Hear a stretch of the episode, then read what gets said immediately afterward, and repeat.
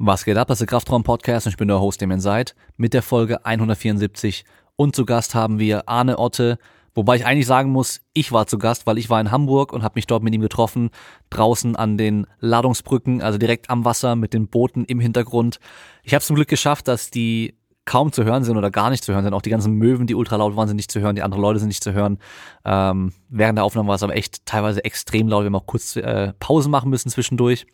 Und Arne ist auch nicht zum ersten Mal im Podcast, wir haben schon vor ungefähr eineinhalb Jahren in Folge achtundachtzig äh, aufgenommen gehabt und damals auch über sein Training, sein, seine Erfahrung im Natural Bodybuilding und seine Coaching-Erfahrung vor allem auch gesprochen. Und heute geht es auch wieder darum, dass wir über sein aktuelles Training im Home Gym, weil Wie, so, wie jeder von uns hat er natürlich auch keine Möglichkeit mehr gehabt, ins Fitnessstudio zu gehen und hat sich dann auf die Schnelle noch ein Home Gym zusammen äh, gebaut sozusagen und äh, hier und da ein paar Besonderheiten auch mit drin gehabt und vor allem dann natürlich aus dem Aspekt äh, des Natural Bodybuildings, wo er eigentlich sehr gerne mit vielen Maschinen trainiert, nochmal ein bisschen anderer Hintergrund als bei mir zum Beispiel oder Leute, die halt irgendwie nur Powerlifting oder nur Powerlifting machen, also die halt mit einem Rack oder Langhantel eigentlich schon komplett bedient sind und glücklich sind, ähm, hat er natürlich seine Erfahrung gemacht, wie er möglichst viele Variationen mit wenig Equipment machen kann. Und dann auch noch reden wir über seine, ja, so rückblickend über seine Erfahrungen, was vor allem die Ernährung angeht, weil er halt jetzt im Nachhinein auch schon merkt, dass er, so wie er früher sich ernährt hat, einfach das nicht gut war und nicht gesund war. Also nicht gesund im, äh, im Sinne von äh, körperlich gesund, sondern eher von, von mental gesund. Und jetzt, da er sich wieder vorbereitet, seit jetzt, also seit der Aufnahme des Podcasts, da war er in der ersten Woche, ähm, wird er sich auf einen Bodybuilding-Wettkampf vorbereiten und natürlich dafür halt auch Runterdiäten auf so wenig Körperfett, wie es einfach nur geht, da jetzt einfach mit einer ganz anderen Erfahrung reingehen wird. Und die geht auch an seine Kunden weiter. Und es geht darum und um noch ein paar andere Sachen, aber am besten einfach die Folge anhören. Und wie immer könnt ihr den Podcast unterstützen mit einer fünf-Sterne-Bewertung bei Apple Podcasts. Ihr könnt dem Podcast folgen bei Spotify, bei Apple Podcasts, ähm, bei Amazon, überall, wo ihr den Podcast auch hört. Und dann gibt es natürlich noch Merchandise bei kraftraumshop punkt de. Wir haben noch ganz wenige Hoodies, eigentlich nur noch in S und X S, glaube ich. Einfach auf der Webseite mal schauen. Wir haben noch ein paar T-Shirts in ein paar Größen. Banner sind und die Consistency-Banner, glaube ich, zwei Stück nur noch da. Also äh, es ist so gut wie nichts mehr da. Wer noch was haben möchte, schnell sein, weil die Sachen werden wahrscheinlich nicht mehr nachbestellt werden. Und dann könnt ihr mit dem Code Kraftraum bei E S M punkt com immer zehn Prozent sparen, plus diese wöchentliche Aktion, die gerade läuft. Mit dem Code Kraftraum könnt ihr bei Simple Products punkt de sieben Prozent sparen auf Home Gym Equipment. Da ist zum Beispiel gerade das S Q fünfhundertzehn Squat Rack wieder verfügbar gewesen. Ich weiß nicht, ob schon wieder ausverkauft ist, es geht immer so schnell. Aber das gibt es auf jeden Fall. Es gibt auch die Quantum Stainless Steel Powerbar, die Langhantelstange in Edelstahl, die ich jetzt auch habe, mit der ich sehr, sehr zufrieden bin. Die ist auch noch bestellbar, also wer noch eine Stange braucht, kann auch da mal gucken. Und mit dem Code Kraftraum könnt ihr bei s barrel punkt com noch zehn Prozent sparen und damit wünsche ich euch viel Spaß mit der Folge.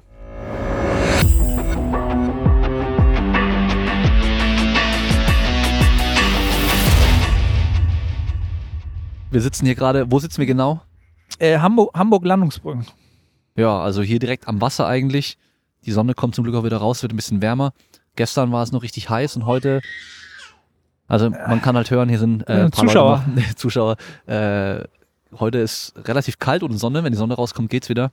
Aber Corona-konform im Freien, an der frischen Luft mit Sicherheitsabstand, also das alles gut. Halten wir alles ein, wir müssen jetzt nur schauen, dass nicht sich zu viele Leute hier als Zuschauer einfinden. Das ja. Könnte dann problematisch werden. Genau, aber auf jeden Fall direkt am Wasser. Hatte ich, glaube ich, jetzt auch noch keinen Podcast so bisher, aber wird schon funktionieren. So, dann, äh, ja, lass uns mal anfangen. Und zwar, wir haben jetzt, wie so oft es bei mir ist mit den Leuten, wenn ich einen Podcast aufnehme, haben wir eigentlich vorher schon mehr als einen Podcast eigentlich geredet gehabt die ganze Zeit. Mhm. Ja, kenne ich. Aber es sind halt oftmals viele Sachen, die halt nicht für die Öffentlichkeit bestimmt sind eigentlich. Äh, wäre wahrscheinlich interessant, aber besser, besser nicht. Naja, auf jeden Fall haben wir jetzt gesagt, wir reden erstmal ein bisschen über Bodybuilding im Home Gym, weil mhm. du warst ja jemand, der vorher halt eigentlich durchgehend nur im Studio trainiert hat ja. und dann auch schön alle Maschinen benutzt hat, äh, mhm. auch mhm. Multipress oder Smith Machine genannt, dann ja. Ähm, ja, viele Geräte einfach und so der Home Gym Lifestyle ist halt einfach minimalistisch in der Regel, bei den meisten. Gibt natürlich Leute, ich weiß nicht, hast du von Jujimufu gesehen, seine, neue, seine neuen Videos, nee. sein, sein Home Gym, also der hat eine, also so wie Brian Shaw auch, der hat jetzt ein komplettes neues Gebäude bauen lassen. Ich würde mal schätzen, was waren das, zweihundert Quadratmeter oder sowas vielleicht. Und der hat Maschinen von allen möglichen Herstellern, also der hat wirklich einfach alles, was es gibt, so da jetzt reingestellt und ist noch nicht, gar nicht fertig, aber das sind bestimmt fünfzig Maschinen oder sowas. Also der macht sich dann krasses Home Gym, aber für die meisten von uns ist halt doch nur grundlegend erstmal vielleicht eine Langhantel, den Normalsterblichen, ne? Ein Rack. Ich meine, du hast ja sogar ein Laufband. Ja, gut, das, das um, um das zu erklären, warum als Bodybuilder, warum brauchst du ein Laufband, ne? Das ist ja völlig ja. unspezifisch. Das habe ich tatsächlich zufällig, als letztes Jahr der erste Lockdown anstand, zwei Tage davor, als es dann so klar war, dass das jetzt irgendwie alles zumacht, da war mir ja noch zwei Jahren völlig surreal, habe ich durch Zufall bei, bei Edeka oder bei Rewe, gibt es ja diese äh, zu verschenken Dinger oder zu verkaufen, wo du das noch so abreißen kannst und eine Telefonnummer anrufen kannst. Und da war ich halt mit meiner Frau einkaufen und habe halt gesehen, ey, das ist ein Laufband. So wäre ich halt normalerweise dran vorbeigelaufen, aber ja. durch den Umstand, dass ich wusste, okay, irgendwie sind wir jetzt alle zu Hause eingekerkert. Damals wusste ich ja noch nicht, wie, wie das jetzt im, Ende, im Endeffekt ausfällt. Habe ich mir das gleich abgerissen, habe sofort angerufen und habe gesagt, jo, äh, Laufband, ist das noch da? Und das waren halt so, so Rentner, die sich das mal gekauft hatten. Irgendwie bei Aldi gab es das natürlich wieder. Und äh, war noch da und haben sich voll gefreut, dass ich das haben will. Umsonst. Ach, du hast umsonst abgeholt? Ja, umsonst. Ich habe es abgeholt. Das war halt ja, krass. fünf Minuten von meinem Wohnort entfernt. Und der nettere ältere Herr hat mir sogar noch geholfen, das äh, dann da runterzuschleppen und alles drum und dran. Also ich habe es umsonst geschossen und die jetzt sind da dreimal drauf gewesen in fünf Jahren oder so. Also ne, deswegen habe ich ein Laufband. Äh, Brauche ich jetzt eigentlich nicht. Ähm, völlig unspezifisch. Nutze ich jetzt halt manchmal, wenn ich jetzt halt wirklich gar nicht rauskomme, weil ich jetzt gerade äh, Vater geworden bin und das alles ne, logistisch ein bisschen schwerer ist. Da mal vielleicht zweitausend, dreitausend Schritte drauf zu machen, um sich ein bisschen zu bewegen. Aber sonst wäre das, glaube ich, das Letzte, was ich mir in mein Home Gym stellen würde, ist ein Laufband. Vom Platz auch und so. Ja, ja dann äh, Laufband schon mal drin. Was hast du noch alles drin? Oder mit was hast du angefangen? Mach mal so rum. Es hat sich ein bisschen okay. entwickelt über die Zeit. Also angefangen habe ich mit einer, mit einer Bank, die äh, schon so eine Rack-Auflage hat. Also Rack-Auflage, eine Hantelauflage hat. Ja. Ein Rack wäre übertrieben halt. Du kannst da nicht keine Squats drin machen, sondern das halt hinten sind halt zwei Hantelauflagen drauf, die du in der Höhe verstellen kannst und dann kannst du halt drauf Bankdrücken machen und du kannst sie halt so ein bisschen pseudo-negativ stellen. Ähm, ist halt, glaube ich, so eine so ein Standard Gorilla Sports Standardbank für damals, boah, lass mich lügen, hundert Euro oder so? Wirklich hundert Euro? Kostet heute wahrscheinlich dreihundert oder so, ohne Spaß. Kann gut sein, Kann ja. gut sein, ne? Jetzt mit den schmalen Ablagen, ne? Genau, mit den, mit den schmalen Ablagen. Das ist immer sehr gefährlich, wenn das Gewicht äh auf der einen Seite wegmachst, dann kann die Hantel wegkippen, ne? Da musst du, das habe ich komplett erstmal statisch geprüft und so, was kannst du wie drauflegen, wie sicher ist die Bank und so. Ähm, das habe ich als allererstes bestellt ähm, und habe dann, da sind noch zwei Dip, Dip-Barren dran, auch ganz wichtig, deswegen habe ich das Ding gekauft und habe mir dazu halt eine, so eine dreißig Millimeter Langhantel, so ein Hantelset bestellt, auch von Gorilla Sports, glaube ich. Ähm, Mit insgesamt neunzig Kilo oder fünfundneunzig Kilo, glaube ich, Gesamtladung. Und das äh, war so mein Einstieg ins Home Training dann im März. Ganz akut, äh, ganz panisch bestellt dann, ne? Als dann klar war, es wird jetzt alles zumachen, weil es natürlich äh, für mich keine Option war, nicht zu trainieren. Und ich auch schnell wusste, dass ich nicht anfange, wie beim Sling-Trainer den ganzen Tag äh, irgendwie auf dem Spielplatz zu trainieren oder irgendwas. Und das war eigentlich so mein Einstieg. Die Bank und die Langhanteln. Und da waren auch noch zwei Kurzhantel, auf, also Steckkurzhanteln dabei. Die konnte ich halt auch mit den Hantelscheiben benutzen.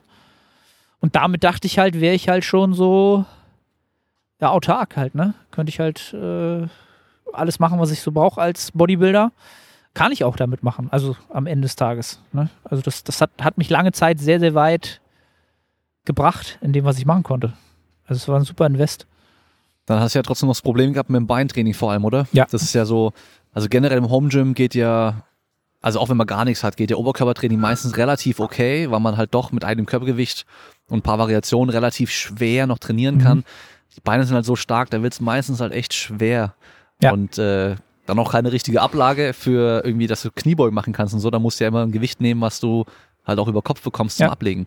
Genau. Hast du wahrscheinlich viel einbeinig gemacht dann, Sissy-Squats und so ein Zeug ja auch. Genau, also wird jetzt, die meisten werden es kennen, Sissy-Squats vorher niemand gemacht irgendwie, ne, wollte auch keiner machen und irgendwie ist dann zu, eigentlich zu der Übung geworden, wenn man dann ein bisschen den Quadrizeps versucht, in gewisser Weise zu isolieren.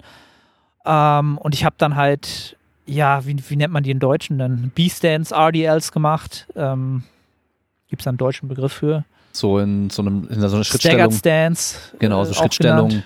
Ja, genau. Sowas wie einbeinig, um das eine Bein zu isolieren, aber halt das andere Bein legst also du halt noch ab. Das Spielbein zum, zum Austarieren, genau. So ein bisschen für die, für die Statik. Das habe ich halt gemacht. Ähm, wo du dann aber sehr schnell merkst, das machst du, machst du einen Monat, das machst du ein, zwei Trainingsmesozyklen und dann ist es halt wirklich ein Pain halt, ne? Also wenn du halt unilateral trainieren musst, weil dir es die Begebenheiten aufobstruieren, dann wächst natürlich irgendwann in dir auch so ein bisschen der Widerstand dagegen, weil du sagst, hey, ich, ich könnte es ja eigentlich auch anders machen. Ne? Ich könnte mir jetzt ja mehr Gewicht bestellen, irgendwie. Ja, und das war natürlich aber auch zu dem Zeitpunkt, wo nichts mehr zu kriegen war. Dann war natürlich, sind alle drauf gekommen. Ähm, also das Beintraining, ja, mit den Kurzhanteln habe ich dann auch viel gemacht. Aber den, den Quadrizeps halt richtig auszubelasten mit genügend mechanischer Last ist einfach nicht drin halt. Ne? Also mhm. Was da noch ganz gut funktioniert, was auch, was ich selten gesehen habe, sind halt wirklich Hackenschmidt-Kniebeugen äh, mit der Langhantel. Super unterschätzt. Habe ich halt auch nie gedacht, dass die so gut funktionieren. Ähm, ja, und das war es eigentlich fürs Beintraining. Ne? Und dann habe ich halt jetzt vor kurzem oder vor zwei, drei Monaten habe ich mir dann halt einen Beinstrecker-Beinbeuger gekauft, weil ich dann so verzweifelt war äh, und auch einfach ein bisschen Variation brauchte. Für hundertdreißig Euro. Ähm, die Marke weiß ich gar nicht mehr, wie die heißt. Irgendwie Train Hard, glaube ich, oder ist es der? Äh, t- nicht, nicht Train Hard, sondern die Marke ist ähm, ist auf jeden Fall der günstigste Beinbeuger, Beinstrecker, den man überhaupt so bekommen kann. Der günstigste, den du kriegen kannst. Und die Marke, ich, ich überlege gerade, wie das heißt, weil das war so bezeichnend. Äh, Home Products oder so. Great Home Products. Also die machen halt nicht nur Trainingsgeräte, sondern ja, da kannst ja. du halt wahrscheinlich Deine auch Deine Gartenmöbel auch kaufen. Gartenmöbel ja? kaufen ja, ja. oder so. Das, das war halt so bezeichnend für das Gerät. Ähm, das Geile an dem ist ja doch die äh, maximale Benutzerlast oder Maximallast, die man aufladen kann, irgendwie fünfundzwanzig Kilo, sagt er. fünfundzwanzig Kilo darfst du da drauf, drauf auf, den, auf, den, auf die Belastung machen. Ähm, ich habe aber rausgekriegt, äh, weil Klienten sich den auch gekauft haben, also vor mir hatten sie den schon, die haben es dann ausprobiert. Das Ding ist halt wirklich nur deswegen äh, so spezifisch angegeben, weil er halt bei sechzig Kilo kippt zur Seite. Also nicht, dass das Gerät das nicht hergibt, sondern das Ding kippt dann halt, weil es halt nicht so massiv ist. Ja, das war so mein Highlight, glaube ich, mein Trainingshighlight. So das Trainingsgerät für hundertdreißig Euro, was biomechanisch sehr suboptimal ist, aber immer noch besser als äh, die achtzehntausend das achtzehntausendste Mal Sissy-Squats zu machen. Ja. Und dann aber halt wegen der wenigen Last und sowas dann schon noch im relativ hohen Wiederholungsbereich wieder.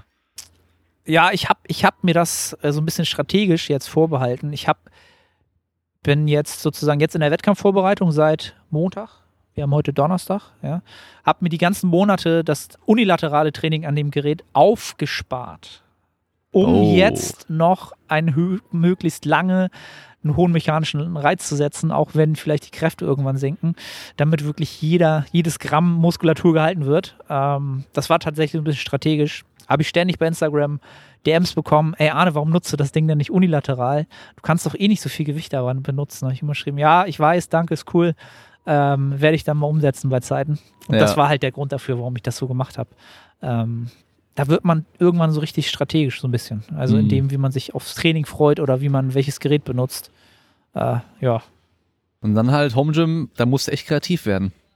Da wirst du auch kreativ. Ja. Ne? Also von dir kam ja der Tipp, da auch nochmal hier danke an der Stelle für die, äh, den, den Beinstrecker an den, äh, an an den Seilzug Latz, zu befestigen, genau. den ich auch habe, so, so einen provisorischen Latzug. Äh, das hat Alter ja auch nochmal richtig viel ausgemacht halt vom Widerstand. Ja, weil die meisten Geräte fürs Home Gym, gerade diese günstigen Dinger, sind halt irgendwie nur mit einem Hebelarm ausgestattet und einem Gelenk. Das heißt, wenn man da Gewichte drauflädt, dann hast du halt immer einen Punkt, wo halt so gut wie gar keine Last wirkt. Und dann ein Punkt, wo halt die maximale Last wirkt mhm. und das hast du halt über den kompletten Bewegungsradius, also gerade der Beinstrecker oder Beinbeuger, beim Anfang merkst du halt gar keinen Widerstand. Und erst wenn du halt komplettes Knie gestreckt hast, da ist der volle Widerstand da. Und da habe ich halt auch recht schnell gedacht, so wow, perfekt ist es nicht. Habe am Anfang mit irgendwelchen Bändern versucht, es zu lösen, aber es geht auch recht schwer. Und habe ich gemerkt, so wenn ich den Beinstrecker einfach vor den Latzug stelle oder den Seilzug und dann von hinten eben auf horizontaler Höhe, dass einfach das Seil horizontal geht, den da dran packt, den Seil, das Seilzug, dann hast du halt unten den Seilzugwiderstand und der wird immer weniger, je höher dieser Arm nach oben schwingt, weil dann halt das dann nicht mehr in die richtige Richtung zieht und dann kommen aber die Gewichtsscheiben dazu, der Widerstand durch die Gewichtsscheiben. Dann hast du eigentlich, wenn du das richtig machst, einen relativ gleichbleibenden Widerstand, ja, wie im Studio auch. Ja. Absolut, ich habe das jetzt gerade erst äh, gesagt, mach so jetzt der dritte Mesozyklus und mittlerweile akzeptiere ich das Gerät, also den Beinstrecker zumindest durch diese Variante als als richtiges Training, auch für den Quadrizeps. Also ich ja. habe mich so dran gewöhnt und so das Setup gefunden in dem Gerät, dass ich da auch richtig, äh, dass die Quads auch richtig wehtun danach. Also das ist schon, schon ganz angenehm. Also da waren die hundertdreißig Euro dann doch gut investiert, in Kombination natürlich nur mit dem Seilzug dann so ein bisschen. Der war ja auch nicht so teuer, den du hast. dreihundertfünfzig Euro. Ja, das geht ja noch für ja, so ein Seil, für so ein Latzug-Ding. Ja, so. Ja, das ist auch völlig in Ordnung. Ja, funktioniert ja auch, oder? Ja, also da kann ich nur sagen, für dreihundertfünfzig Euro einen vertikalen und einen horizontalen Zug mit dem Seil, unglaublich viele Trainingsmöglichkeiten und ein ganz ja. anderes Widerstandsprofil als nur Kurz- und Langhanteln. Ähm, gerade als Bodybuilder, der dann halt doch schon viele Übungsvariationen und Widerstandsprofile sucht, war das für mich äh, ein No-Brainer, das Ding zu kaufen. Ja. Ja, absolut. Das heißt, du bist jetzt schon über ein Jahr komplett im Home-Gym.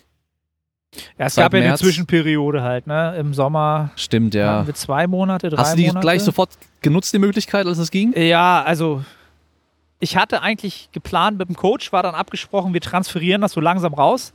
Wir schleichen das, das Heimtraining aus, war so ein bisschen der Gedanke dabei.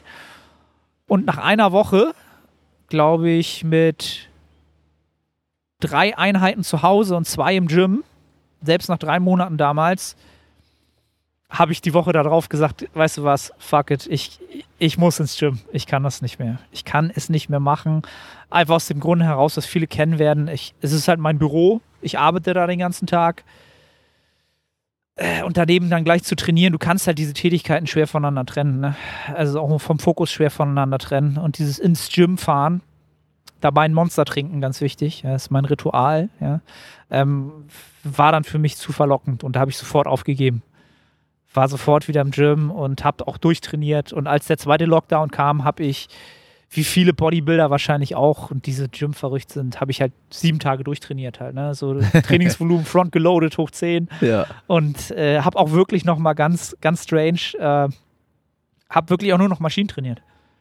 Ich habe halt wirklich so äh, Band over Rows habe ich rausgenommen, habe Maschine genommen. Ähm, was hatte ich denn da noch drin? Normale Bench habe ich rausgenommen und habe noch eine zweite, äh, eine zweite äh, Brustpresse mit reingenommen, die ich gar nicht im Plan hätte und so. Weil du halt dann nächste Woche eh wieder nur mit Hanteln trainieren kannst. Weil dann nächste Woche dann halt wieder das, äh, das andere Brot dann auf, auf dem Zettel stand. Ja, und das hätte ja keiner gedacht, dass es jetzt noch so lange dauert. Ja. Und ja, also ich, ich plane schon die nächsten Investitionen fürs Home Gym, ähm, weil ich kann halt immer wieder nur sagen, jeder Moment, wo ich äh, auch nur einen Tag gezögert habe, ist irgendwas teurer geworden oder es war nicht mehr verfügbar. Und äh, ja, wir werden sicherlich noch ein paar Tage mit der Pandemie zu tun haben halt, ne? Und dann, ja, also ich bewundere die Leute, die jetzt sich in der Zeit frühzeitig dazu entschieden haben, für immer zu wechseln auf ein Home Gym.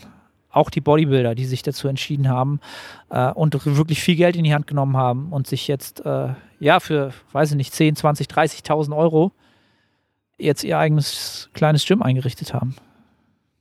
Ja, klar. Also ich meine, wenn du halt an so einem Punkt bist, wo du schon so viel investiert hast auch und ähm, gut, bei vielen ist es halt auch irgendwie der Job oder halt so ein Lebensmittelpunkt und sowas, ja. Da ist es halt das auch wert für die. Aber selbst die, die halt eigentlich nur hobbymäßig trainieren und so, wenn die dann halt am Anfang vielleicht ein, zwei Sachen gekauft haben und dann doch ein bisschen mehr und dann eben halt dann doch irgendwie ein ganz gut ausgestattetes Gym irgendwann haben, dann ist halt auch die Frage so, warum soll ich dann noch in Home, also in Fitnessstudio gehen? Gerade ja. mir, ich habe keine Anfahrt mehr und ich spare die Zeit, ich spare den Sprit und was weiß ich was und so. Und ich kann trainieren, wann ich will, ich kann trainieren nackt, wenn ich will, ja. Ich kann Musik hören, wie ich will, ich kann machen, was ich will, ich muss nicht aufräumen, wenn ich nicht will. Also hat ja schon auch seine Vorteile. Ähm, ja, warum dann auch nicht? Und ich meine, klar, du wirst halt nie so ein Home Gym haben wie ein voll ausgestattetes großes Fitnessstudio. Gerade wenn du in der Großstadt bist mit einem riesen Fitnessstudio, weißt du, wo du halt mehrere Stockwerke teilweise hast und irgendwie ja. von jedem Gerät, was es gibt, irgendwie acht verschiedene Varianten teilweise. Das wirst du nie haben. Aber du kannst natürlich halt auch super trainieren mit wenig eigentlich. Aber willst du, also wenn du dir jetzt noch ein paar Sachen anschaffst, die wirst du wahrscheinlich auch behalten wollen. Und auch mhm. wenn später die Gyms mal aufmachen, ja. als Option trotzdem auch, okay, ich habe heute wenig Zeit. Gerade ja. mit Kind und so weiter. Ja, ja. Dann kann ich zu Hause meine Einheit machen. Und dann brauche ich nicht einen Stimmwahn ja, und kann dann trotzdem absolut. Mal Gym und Home Gym kombinieren. Das hat, das ist auch so eine Sache, die mir jetzt die letzten sechs Monate, also meine Tochter ist, wird jetzt bald sechs Monate alt, absolut in die Karten gespielt hat, dass ich von, von der Geburt an relativ schnell einfach wieder in, meinen Trainings, in meine Trainingsroutine einsteigen konnte, weil ich einfach keine Anfahrtswege mehr hatte. Ich konnte sofort wieder voll trainieren. Also wenn ich andere höre damals, klar, du bist selber Vater, da kannst du nicht von heute auf morgen sagen, ich trainiere wieder meine fünf Tage die Woche, so meine zwei Stunden am Tag, ist dann einfach nicht drin erstmal. So, und das war bei mir dadurch natürlich schnell wieder drin, weil ich einfach zu Hause trainieren konnte und flexibel, ob nur morgens, nachmittags, wenn die Kleine schläft. Und das will ich auch nicht mehr missen. Ähm, die Frage, die man sich dann natürlich irgendwann stellen muss, will ich diese ganze, dass die diese diversen Maschinen haben und die Variabilität haben, anderes machen zu können? Oder reicht es mir nicht aus, einen guten Grundstock zu haben, an guten Maschinen, eine gute Multipresse zu haben, ein gutes Rack zu haben, äh, was du als Bodybuilder halt so brauchst, und sich damit dann wirklich zufrieden zu geben? Ja, da wirklich zu sagen, okay, das reicht mir und damit hole ich jetzt das Maximale raus. Ne? Also, weil am Ende des Tages, selbst wenn du Bodybuilder bist und sagst, okay, ich finde es halt geil, wenn ich eine Maschine habe, die den hinteren Schulteranteil isolieren möchte. Ey, ganz ehrlich, ja, so ein Ding kostet dann von Life Fitness, was weiß ich, wie viel, tausend Euro. Schön, wenn ich das habe in einer großen Kette, hat mir aber sicherlich nicht als Bodybuilder meinen Körper gebracht, mit dem ich auf der Bühne dann das äh, kreiert habe, was ich kreieren möchte. Da bin ich natürlich jetzt mit meinem Alter und mit meinen Trainingsjahren schon an einem Punkt, wo ich sage, es wäre gar nicht so viel, was ich kaufen müsste, um damit halt auch noch die nächsten zwanzig Jahre guten Fortschritt zu machen halt, ne? Es wäre nicht wenig Geld, aber es wäre durchaus machbar. Also da geben andere Leute, die irgendwie autoverrückt sind, sicherlich in, in den zehn Jahren irgendwie das Zehnfache aus für ja, Autos oder, you know, also da bin ich schon so ein bisschen hin und her gerissen. Auf der anderen Seite ist es natürlich trotzdem so eine Sache, dass dieses Thema ins Gym fahren, andere Leute um sich herum zu haben, auch wenn man mit denen gar nichts zu tun haben will unter Umständen, doch auch schon eine Sache ist, die ich doch in gewisser Weise schätze halt, ne? Also dieser Abstand zwischen, wenn ich es machen würde, würde ich mir, so wie du es auch machen, mir ein Gewerbe an, anmieten, einen Raum anmieten und das da machen. Also ich würde auf jeden Fall nicht zu Hause trainieren, auf Dauer. Also wenn die Pandemie irgendwann vorbei ist, dann kommt das Equipment irgendwo hin. Das werde ich auf keinen Fall machen. Also dieses Heimtraining, nur zu Hause, ein Home-Gym haben, was aber nicht direkt zu Hause ist, sondern von mir aus auch nur eine Straße weiter in der Garage, das cool. Aber ganz zu Hause macht mich mental, kostet mich das einfach zu viel. Diesen Switch zwischen Fokus Arbeit, Fokus Familie, Fokus Training, da hin und her zu switchen, das saugt dich innerhalb von ein paar Wochen, Monaten aus. Also das ist bei mir auf jeden Fall so. Naja. Ähm, Und viele haben auch das Problem mit dem Management von der Zeit, so weißt du dann, mhm. okay, dadurch, dass ich ja immer trainieren kann, ah, dann mache ich noch schnell was anderes noch fertig oder dann mache ich das noch schnell und dann wird es so nach hinten geschoben und dann ja. ist irgendwie vielleicht zu spät oder weißt du so, dann... Auch im Training halt. Ja, ne? Genau. Also du hast ja dann nicht so diese, dieses Ding so, ich muss jetzt das Gerät frei machen oder ich muss jetzt die Bank frei machen, es sind irgendwie auch andere Leute hier. Ah, eine Klingelzeit kurz, Amazon hat geliefert oder ähm, ja. bis, guckst dann doch nochmal aufs Handy oder guckst dir halt noch ein YouTube-Video an, irgendwie zwischendurch, weil du Musik eigentlich hören wolltest und dann sagst du das. Du bist halt schneller abgelenkt dadurch halt, ne? Du bist halt weniger fokussiert. Dieses Fokussieren und wirklich abzuliefern mit der Intensität, die man gerade braucht und so weiter, das kostet halt enorm viel. Also mental ja. ist das eine enorme Herausforderung. Aber es ist auch wieder eine Art Training. Ist also das, das Ding ist halt, wenn du es wenn ja. dann da schaffst, in so einem Umfeld, was dich leicht ablenken kann und so weiter, dann wirst du halt sonst nirgendwo ein Problem haben. Dann. Absolut, also das ist, die Zeit hat mich schon da ordentlich... Äh, gelehrt und ähm, kriege ich auch ganz viele mal Leute, die dann sagen, boah, Arne, krass, krass, wie du zu Hause durchziehst. Ja, also so der Tenor bei in den D Ms bei Instagram. Und dann denke ich immer, ja Leute, ey, ihr seht halt nur die Stories, wenn ich irgendwas vom Training poste oder so. in dem Moment trainiere ich halt, aber ihr seht halt nicht, wie ich da, da, dann, dann danach zehn Minuten irgendwie auf der Bank sitze und irgendwie nicht klarkomme, weil ich den nächsten Satz Sissy-Squats nicht machen will und das prokrastiniere und irgendwie voll fertig bin und sage, ey, das ist doch alles irgendwie, irgendwie, es ist doch nicht irgendwie das Wahre. Das hat ja jeder, ne? Also durchziehen hat ja nichts damit zu tun, dass du einfach äh, das als Gewohnheit machst. Das ist dein Sport, du hast ein Ziel und deswegen machst du das, was du tun musst. Und ob das mal eine halbe Stunde länger dauert oder weniger dauert, ist dann nicht der Unterschied halt, ne? Das ist dann eher wieder so diese Motivfrage, die sich jeder stellen muss, warum machst du denn das, was du machst? Ähm, und deswegen habe ich halt dieses Jahr halt auch die, die Wettkampfvorbereitung, mache ich sie halt trotzdem, die mit einem großen Fragezeichen halt daherkommt, ob die Wettkämpfe stattfinden können und unter welchen Bedingungen sie stattfinden, mit dem ganz klaren Gedanken, wenn ich es dieses Jahr schaffe, das durchzuziehen, also ist für mich außer Frage, das werde ich durchziehen, das, es sei denn, es gibt irgendeinen Umstand, den ich nicht kontrolliere, aber wenn ich es durchziehe und äh, diese Wettkampfsaison für mich positiv irgendwie wahrnehme, dann wird das nächste Mal in zwei, drei, vier, fünf Jahren ein Kinderspiel. Dann ja. kann ich ins Gym gehen, dann kann ich, you know, also dann, da kann ich zwischenzeitlich mir Kraft tanken, während, da kann ich in Urlaub fahren, da kann ich irgendwie den Kopf freikriegen, das kann ich dieses Mal alles nicht. Ist für mich auch so ein bisschen wieder so eine Sache, wo ich so denke, okay, da kann ich mich so ein bisschen abhärten halt, ne, wenn ich das mhm. jetzt mache. Ähm, von daher. Und andererseits ist wieder ein Ziel und äh, ja, dadurch ja, ja. bist du auch wieder eher motiviert, das Training auch durchzuziehen und so Absolut. weiter. Absolut. Also deswegen ist ja immer sinnvoll, sowas zu machen auch und das merkt ja jeder, also das merke ich ja auch, wenn ich, auch wenn ich so Bock am Training habe, wenn ich weiß, ich habe jetzt in äh, zwölf Wochen einen Wettkampf, dann trainierst du halt doch ganz anders und dann, ich meine, das heißt ja auch Leidenschaft. Das ist halt ja, eine Leidenschaft und ist, weil es Leidenschaft. Das Wort Leiden mit drin halt, ne? Genau, ja. Um. Und äh, also es ist eben nicht immer nur Spaß, sondern, aber das, das gehört halt dazu und dann, dann, dann gehst du halt vielleicht auch nochmal noch spät abends nochmal trainieren, obwohl du an, an einem, wenn kein Wettkampf anstehen würde, halt dann sagen würdest, ja, ich lasse es halt ausfallen, die Einheit. Aber okay, es steht halt auf dem Plan, dann mache ich es auch.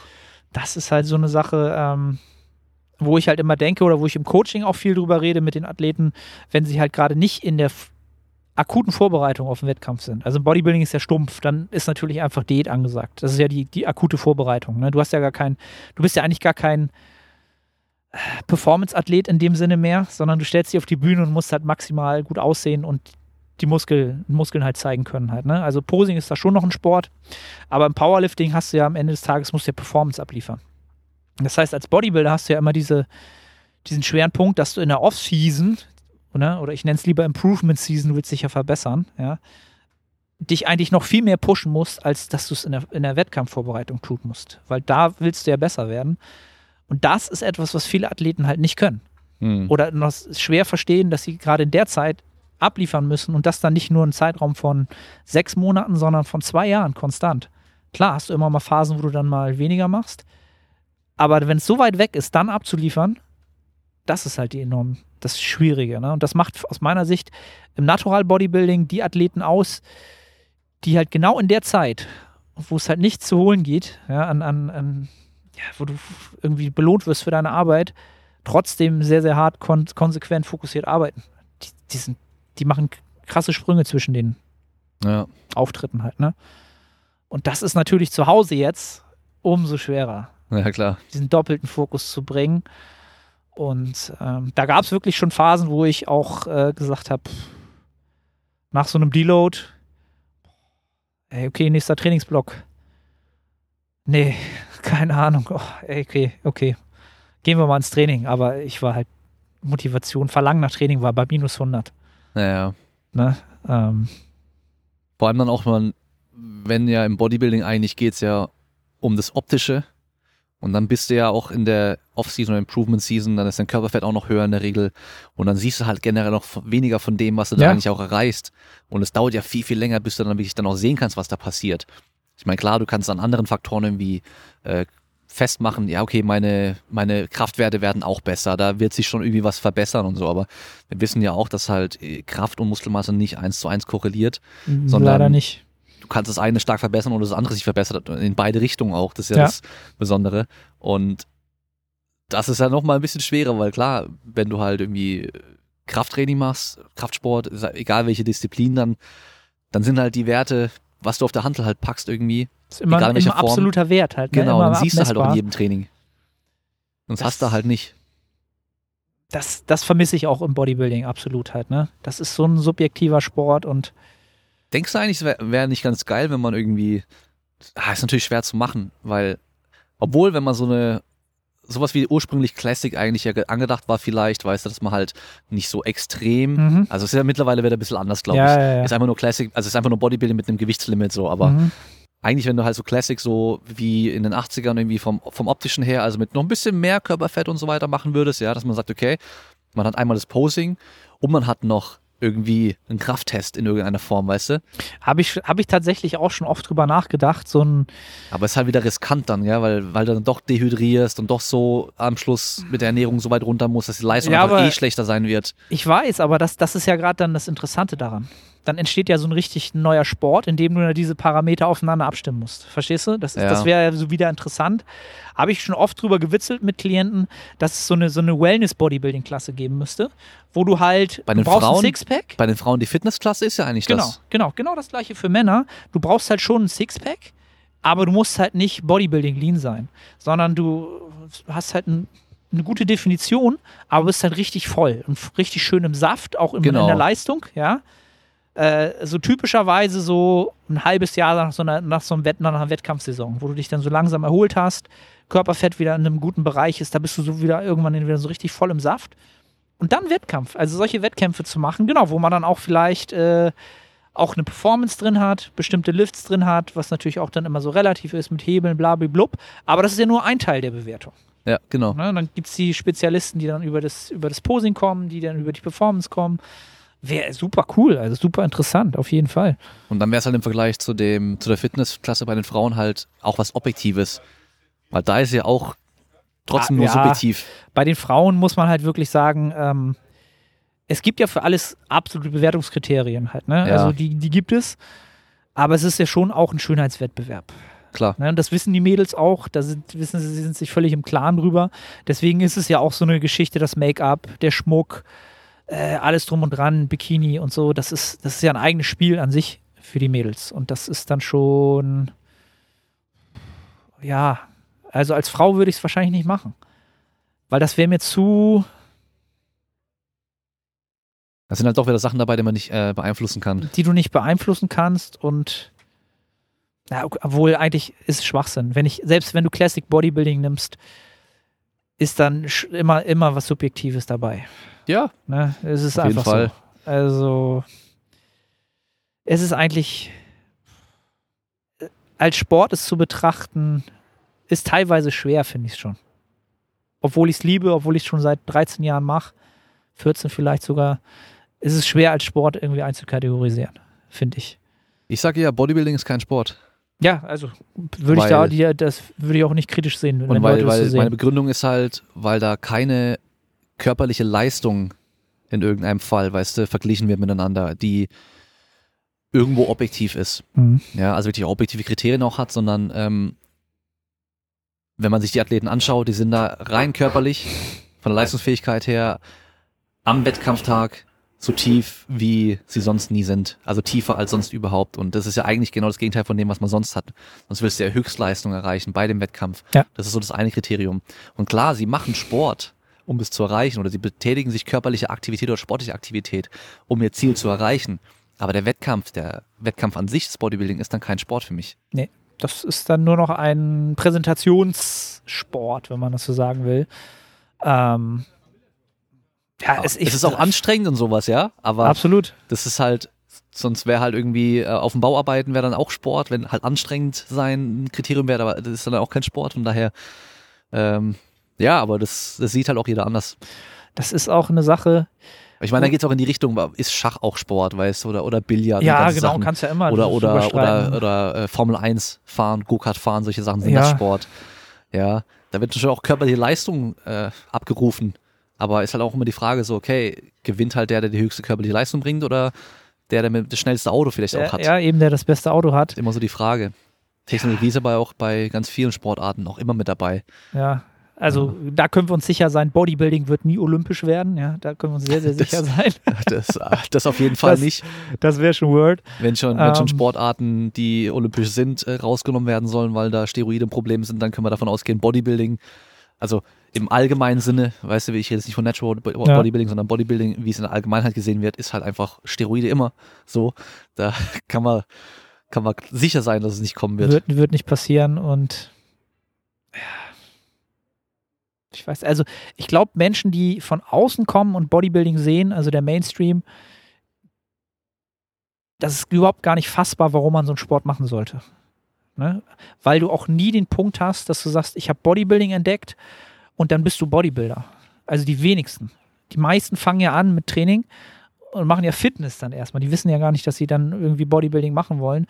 Und das ist aus meiner Sicht ja auch immer ein Prozess von so zwei bis fünf Jahren, bis man überhaupt Bodybuilding wirklich macht. Also für sich das auch so definiert.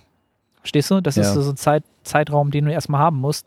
Während du ja, wenn du jetzt sagst, okay, ich finde Powerlifting geil, ähm, hast vielleicht auch vorher so ein bisschen Fitness gemacht, so dann bist du halt Powerlifter. Dann trainierst du auch wie ein dann Powerlifter. Dann trainierst du halt auch wie ein Powerlifter. Ne? Und dann ist halt die Frage, wie trainiert denn ein Bodybuilder?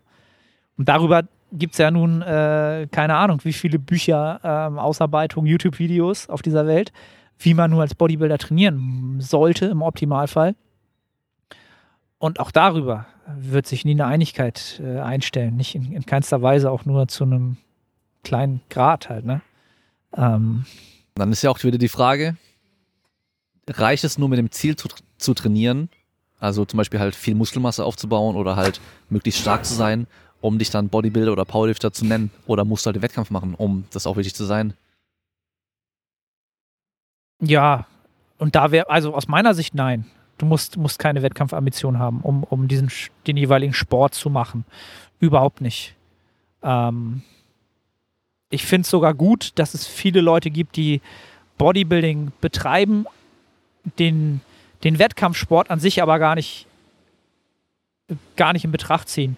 Weil das schon sehr, sehr, sehr selbstzerstörerisch ist am Ende des Tages. Also du gibst halt immer mindestens ein Jahr deines Lebens her, also auch deines sportlichen Lebens, gibst du halt immer her für, je nachdem wie viele Wettkämpfe du dann machst in der Saison, äh, für zwei, drei, vier Mal auf der Bühne stehen. Gibst du halt ein Jahr deines sportlichen Lebens her.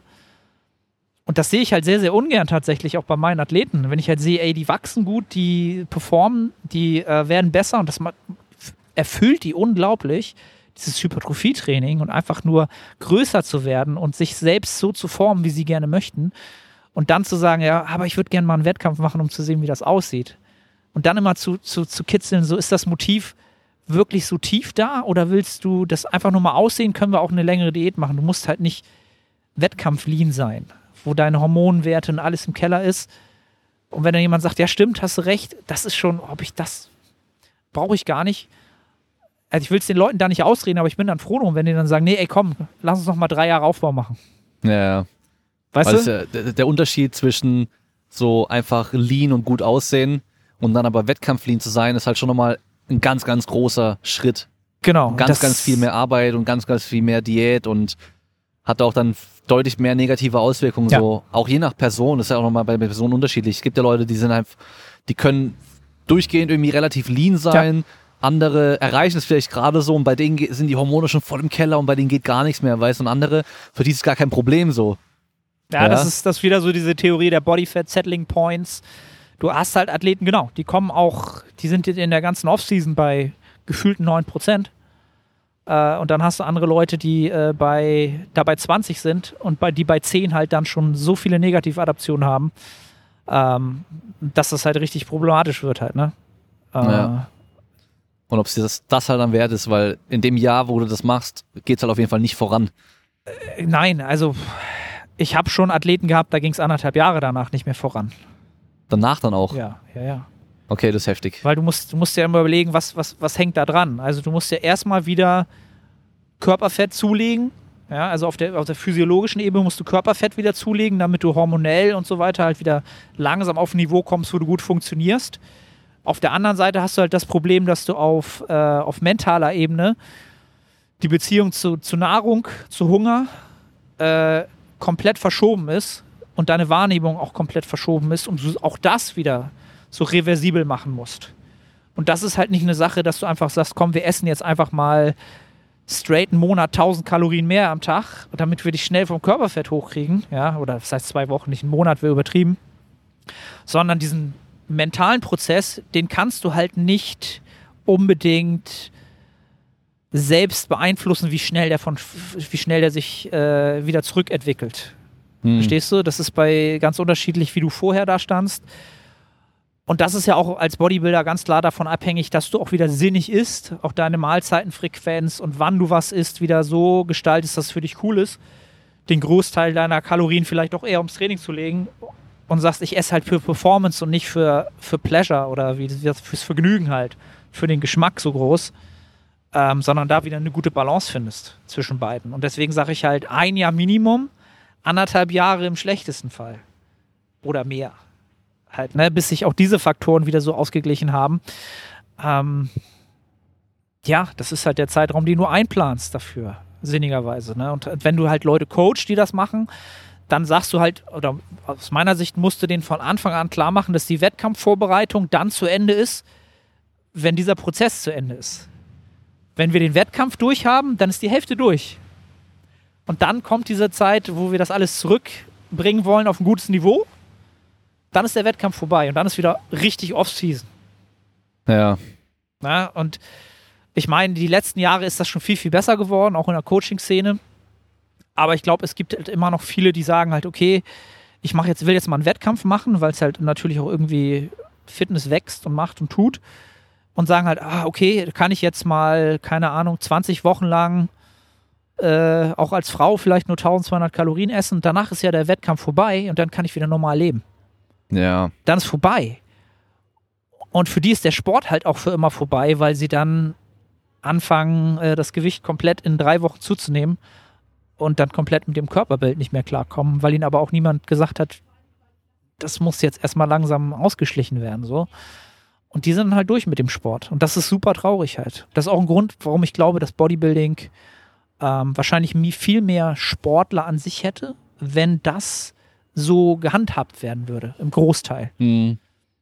Na, aber der Großteil ist halt entweder, bist du halt in der Diät zur Wettkampfvorbereitung, ja, oder du trainierst halt und isst mehr. Ja. So, und das ist es halt nicht. Ne? Und dann halt noch die Gefahr, dann dadurch in irgendwie irgendwelche Störungen, Essstörungen oder sonst irgendwelche Absolut. Störungen reinzurutschen, weil du ja dann eh schon so fixiert auf das Essen auch bist. Ja. Ich meine, dein ganzer Alltag dreht sich am Schluss dann irgendwie nur noch darum. Von ich glaube, unmittelbar vom Wettkampf ist wahrscheinlich richtig schlimm, oder? Also da guckst es du wahrscheinlich echt nur noch ganz genau, okay, was, wie viel Gramm sind es wirklich genau, die ich jetzt gerade essen und so, damit ich halt echt nicht keinen Fehler da mache und so. Das, das machst du unter Umständen schon deutlich früher am Ende des Tages, weil du natürlich irgendwie, also das ist dieses typische Ding, sobald du halt Energie, Blut, Schweiß und Tränen investiert hast, ja, es ist in allem so, bist du halt psychologisch eher darauf bedacht, es jetzt richtig, richtig gut zu machen, weil du könntest ja was verlieren. Und ich sag mal so, nach zehn Wochen Wettkampfdiät ist das dann schon, okay, zehn Wochen, zwölf Wochen, drei Monate, jetzt muss das on point sein. Und da, da ist halt, da gibt es halt Leute, die sind, drehen halt völlig durch. Die haben zwei, ähm, wie, heißt, wie heißen die, Küchenwagen zu Hause, zur Sicherheit, falls dir eine kaputt geht halt. Okay. Man müsste ja dann irgendwie eine neue bestellen oder in den Laden gehen, oder geht ja zurzeit nicht. Ähm, das ist jetzt nicht der Fall, aber ja, du, du bist dann wirklich fokussiert auf alles. Und was das Essen angeht, du fängst natürlich an, irgendwie versuchen, den Hunger zu kompensieren, indem du halt ein ho- hohes Nahrungsvolumen suchst halt, ne? Also extrem viel Gemüse isst, alles nochmal mit Wasser aufkochst, deine Haferflocken oder was du dann noch isst, ähm, aus Eiswürfel nutzt, um die halt Eis zu machen, ist ja nur Wasser und solche Geschichten. Also ich habe Sachen durch, ich habe mir wirklich aus zweihundert Gramm gefrorenen Erdbeeren und einer halben gefrorenen Banane halt äh, drei Liter Eis gemacht. Mit Proteinpulver dann noch halt. Ja. Ne? Ähm, hab das dann gegessen so. So auf einmal, oder? Ja, ja, klar. Habe ich dann gegessen. Da sitzt du dann auch eine gute Dreiviertelstunde dran und hast halt das Gefühl, du isst die ganze Zeit. Und am Ende des Tages hast du nur einen Wasserbauch halt, ne? Ja. Und die Verdauung ist grauenhaft. Das fühlst dich auch nicht gut damit. Total schlecht. Aufgebläht und alles. Hast halt aber äh, viel zu essen gehabt. Und das habe ich in meinen schlechtesten Zeiten, habe ich mir diese, diese, diese Bowls, diesen Fluff, habe ich mir zweimal am Tag gemacht. Mhm. Um klarzukommen halt. Ne? Und das ist aber dann am Ende des Tages auch nicht das Ziel, sondern womit man sich auseinandersetzen sollte, ist dieses Thema, wie entsteht Hunger im Körper? Also, dass du einfach verstehst, hormonell, warum entsteht das? Ja, und, und warum schläfst du jetzt schlechter? Warum denkst du immer an Essen? Und in gewisser Weise diesen Zustand und diesen Hunger halt zu akzeptieren. und trotzdem die Nahrungsmittel so zu konsumieren, dass sie halt dein Training supporten, damit du halt möglichst noch mechanische Last bewegst, um Muskulatur zu erhalten, ja. Um das dann irgendwann zu verstehen und zu sagen, okay, ich esse jetzt trotzdem noch meinen Reis oder so, der halt wenig Sättigung hat, aber ich esse es einfach, weil ich kriege die Kalorien rein, weil das Einzige, was dich sättigt, ist die Menge der Kalorien, die du aufnimmst. Ja, ja. Und nicht die, das Nahrungsvolumen halt. Ne? Das ist ja in der Fitnessszene auch so ein gängiges Thema, dass alles mit Protein gestreckt wird für mehr Sättigung und mehr, mehr Volumen und so weiter. Ähm, dein Hungergefühl ist nur von den Kalorien abhängig. Fertig, aus. Und ob du dann nur eine kaloriendichte Pizza isst äh, oder dir so eine Brokkoli-Pizza da machst, das wird es halt nicht ausmachen. Ne? Und das, das ist so eine Sache, die ich jetzt, ähm, nachdem ich die Erfahrung habe. Da, meinst du nicht sogar auch, dass die, dieses große Volumenessen dann nicht sogar auch eher schlecht sein könnte? Weil das ist ja auch so eine Sache, wenn du halt immer große Mengen isst, dann passt auch eine große Menge rein, ja, weißt ja, du? Du dehnst den Magen. Und wenn du das halt aber nicht konsequent auch machst, sondern halt, du hast dann Mahlzeiten, da ist Tage, wo du halt kleinere Mahlzeiten isst, die halt mehr Kaloriendichte haben und dann aber eben so drei Liter Eis da reinbombst, dass da dann halt dann von der kleineren Menge einfach, ja gut, ja, halt kein Völlegefühl kommt. Das ist ja schon auch mal ein wichtiger Punkt irgendwo. Absolut. Also du, du hast auch keine Sättigung mehr. Und wenn du das zu lange machst, wirst du auch nie wieder Sättigung haben. Vielleicht auch aus dem Grund mit heraus, dass dein Magen einfach ständig so gedehnt ist, dass du halt immer wieder anfängst, dir doch solche Mahlzeiten dann zuzubereiten. Ne? Auch im Nachgang dann unter Umständen. Und das ist jetzt, also jetzt für meine aktuelle Vorbereitung ist es das Ziel von Anfang an, die gleiche Ernährung zu fahren wie im Aufbau, bloß dass ich sie halt äh, anpassen muss. Dann gibt es halt morgen statt äh, einem ganzen Ei im Omelett äh, oder drei ganzen, die es halt vorher gab, jetzt erstmal nur zwei und in zwei Monaten gibt es nur noch eins. So, und so fährst du das halt überall runter, ähm, bis zu dem Punkt, wo ich dann Lebensmittel austauschen muss, weil es sich dann nicht mehr ausgeht. Das ist mein Ziel halt am Ende des Tages. Ob das so gut klappt, wie ich es mir jetzt vorstelle, weiß ich nicht. Ich weiß halt aus der letzten Vorbereitung heraus, dass ich es halt damals maximal schlecht gemacht habe. Okay. Also, wie gesagt, da habe ich diese High-Volume-Meals und diese Fluffs und so von vorne bis hinten. Da bist du halt wirklich auch kein Mensch mehr. Ne? Also du planst ja deinen Tag wirklich danach, wo gehe ich heute einkaufen, weil da gibt es in dem Supermarkt das und da gibt es diesen Leitkäse, den brauche ich morgen, weil sonst kann ich mein, mein Essen nicht machen. Sonst, sonst, sonst hört der Tag morgens auf, ja, ja. Weil was fehlt. Ja. Der hört dann auf, der Tag. Der, der geht dann nicht weiter. Also das ist super krass. Ähm, das ist auch so dieses äh, das ist ne, also ich auf weiß Lebensmittel immer nicht, fixiert sein. Gell? Genau. Also bestimmte Lebensmittel und nicht einfach irgendwie das austauschen zu können mit was anderem Gleichwertigen oder sowas. Konnte ich damals nicht. Also zwanzig fünfzehn war das für mich ein Ding der Unmöglichkeit. Also wenn man meine Frau heute fragt, äh, die hat das immer alles sehr, sehr gut mitgetragen, weil sie mich so kennengelernt hat. Ähm, ich habe damals, als wir das erste Mal in die Staaten gereist sind, in Urlaub, habe ich sechs Tage der Woche streng Diät eingehalten. Also bestimmte Lebensmittel da gesucht, die ich mir vorher rausgesucht habe, bei Fitness-YouTubern aus den Staaten, damit ich wusste, was die essen und in welchen Restaurants die essen gehen und in welchen Supermärkten sie welche Produkte kaufen.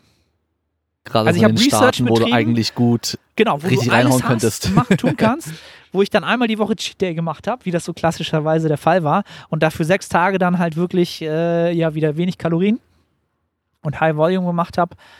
Dann ähm, damals beim Cheat Day auch so richtig krass reingehauen, oder? Ja, absolut. War das dann ohne Tracking? Ja, ja, ja. Dann hättest du halt auch einfach jeden Tag normaler essen können so ja, und jeden Tag genau. Eine Kleinigkeit von dem, von dem schlechteren Zeug, sag ich mal, in Anführungszeichen. Absolut.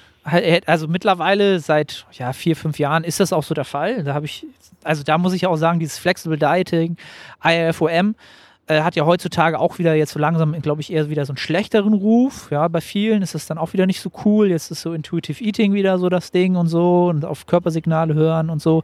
Aber ja, ich glaube halt bei dem If It Fits the Macros ist das Problem, dass halt so viele von diesen Leuten, die halt an der Front ganz vorne waren, die das auch so propagiert haben, halt dann immer gezeigt haben, so, ja, guck mal, ich esse jetzt auch Eis und Pizza und Schokolade genau. noch und sowas. Und die haben es halt übertrieben. Halt ausgeartet ist, dass die Leute halt nur noch Schokolade und Eis gegessen haben die ganze genau. Zeit. Also und irgendwie, ich verbinde immer Ben and Jerry's mit If It Fits the Macros. Absolut. Das ist, ist, ja, das ist ja das Ding überhaupt, ne? Ben and Jerry's Eis essen und trotzdem irgendwie ja, genau. lean aussehen. Ähm, was wollte ich denn sagen? Ähm, ja, also das hat mich damals gerettet. aus meiner Essstörung heraus. Also ich weiß immer nicht, ob das pathologisch eine Essstörung war, wie man das nun definiert. Für mich war das eine Essstörung, so wie ich das wahrgenommen habe, bis zum Nachgang. Und mich hat das absolut gerettet. Mich hat das komplett da rausgeholt aus diesem Binge-Eating, also aus diesem jetzt drei Monate Diät machen und dann drei Cheat-Days oder äh, sechs Tage Sachen essen, die gut sind und dann einen Tag nicht. Hat mich da komplett rausgerettet und hat mich dann irgendwann auch zu dem gebracht, genau, dass ich im Urlaub auch ab dem ersten Tag sagen kann, alles klar, ey, cool, ich habe meine Gewohnheiten und einmal am Tag gehen wir jetzt hier fett essen, so. Ja. Das ist gar kein Thema, weißt du, das ist überhaupt gar kein Problem und ich kann vielleicht sogar auch zum Frühstück noch irgendwie reinhauen. Ja. Irgendwann. Das ist überhaupt gar kein Thema. Das ist halt Freiheit so, ne, für mich geworden. Vorher war ich komplett im Käfig, in diesem Nahrungskäfig und, und Körperkompositionskäfig und äh, das hat mich jetzt, ja, jetzt bin ich komplett frei. Freier als Menschen vielleicht, die sich mit Ernährung gar nicht befassen, weil sie halt ständig immer denken, oh, äh, entweder fresse ich, was ich will, so, ne, der normale Mensch, oder sagt halt, oh, jetzt muss ich halt die Detox-Diät machen oder naja. halt so, ne.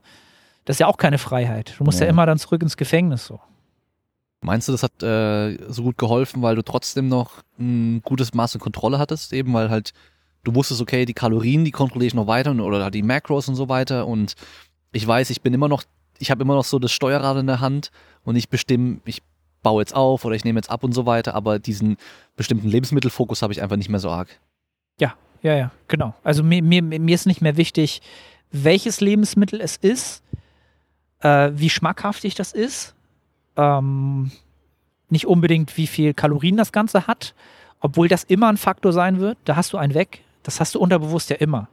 Du siehst ja ein Lebensmittel und unterbewusst kalkulierst du, ob das sehr fettig ist, ob das, ne, oder wie viel Protein da wohl drin ist, das hast du ja immer, aber danach entscheide ich halt gar nicht mehr, wie ich einkaufe oder so, ne? Ähm, und das, das ist, aber das ist natürlich auch wieder so eine Sache, wenn du halt dreizehn Jahre Kraftsport machst, hast du ja immer mehr Gewohnheiten etabliert, um die du dich nicht mehr kümmerst, die ja Standard sind für dich. Also, dass du morgens deine Proteingabe hast, dass du vielleicht zwei, drei über den Tag hast, das machst du ja automatisch. Ja, und das, das ist, hilft einem dann natürlich auch dabei. Aber die, dieser reine Food-Focus, wie man es ja im Englischen sagt, ähm, wenn man den hat, dann ist man aus meiner Sicht auch als Athlet gehemmt in dem, was man zu dem Zeitpunkt erreichen kann. Weil am Ende des Tages ist das Training und der Reiz, der erstmal entscheidend ist, und das Essen ist dann das, was diesen Reiz dann sozusagen ähm, ja regenerieren, die Regeneration bewerkstelligt und dann die Anpassung halt noch kommen kann halt, ne? Und dieses Thema, wenn dann Leute mal sagen, ja, du äh, Muskeln werden, musst, du, musst, du musst das richtige essen. Ja, du musst erstmal einen Reiz setzen. Ja, ja, ganz du kannst, du kannst richtig essen, aber ohne Training geht halt trotzdem nichts. Ja, und das ab und zu nehmen vielleicht, aber halt. Genau. Ja. Ne, und das, das ist auch so eine Sache, die ich in jungen Jahren überhaupt nicht verstanden habe für mich. Also als junger Athlet war das für mich völlig gar nicht greifbar. Beispiel ist ja so die, die ganz Dünnen, die halt kein Krafttraining machen und trotzdem kein Sixpack haben. Weil, obwohl sie ganz dünn sind, Körperfett ganz, ganz niedrig, aber die Muskelmasse ist einfach nicht da, dass man was sieht. Ja, so. Genau. Körperfett ist ja niedrig genug, aber siehst keine Bauchmuskeln, weil halt da zu wenig entwickelt wurde. Ja. Und klar, aber nur trainieren geht halt auch nicht. Das sieht man ja auch bei fast allen im Fitnessstudio, die halt einfach nur trainieren und auch hart trainieren und so weiter.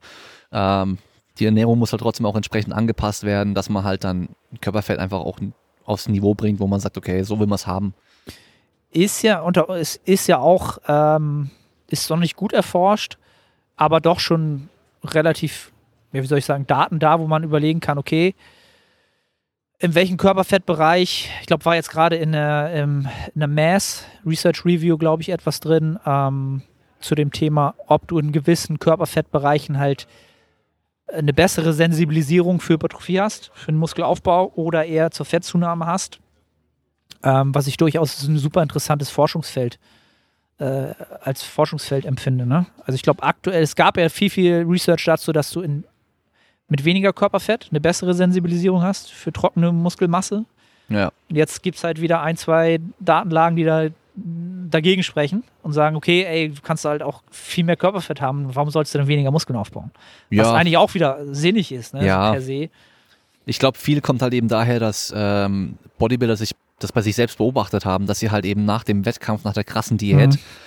gefühlt auf einmal nur noch Muskelmasse einfach aufbauen, weil sie jetzt so voll und prall werden, aber das, du weißt das ja... Das ist halt der Muscle-Memory-Effekt, der Rebound einmal halt, das, ne? Genau, und halt sehr viel auch einfach anderes Gewebe, also halt vor allem viel Flüssigkeit, viel Glykogen mhm. und so weiter, was da halt ja, mit reinkommt genau. Und dann, das kennt man ja selber, du, du kannst halt von einem Tag zum nächsten ganz anders aussehen, ganz anders wirken und dann auch dann ein bisschen trainieren und Pumpe haben und auf einmal siehst du halt brutal aus im Vergleich zum Tag davor, wo du halt flach warst und auch nicht aufgepumpt warst. Ja.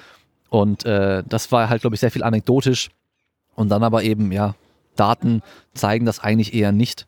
Und dann hast du eben das Beispiel mit den Sumo-Ringern, die halt äh, die größte Muskelmasse so überhaupt haben von allen Menschen, aber halt auch relativ viel Körperfett dazu. Aber wie hätten die dann so viel Muskelmasse aufgebaut, wenn irgendwann dieser, dieser Partitioning-Effekt dann so genau, schlecht wäre, dass du halt nur noch fetter wirst, aber gar keine Muskelmasse mehr aufbaust, im schlimmsten Fall irgendwann.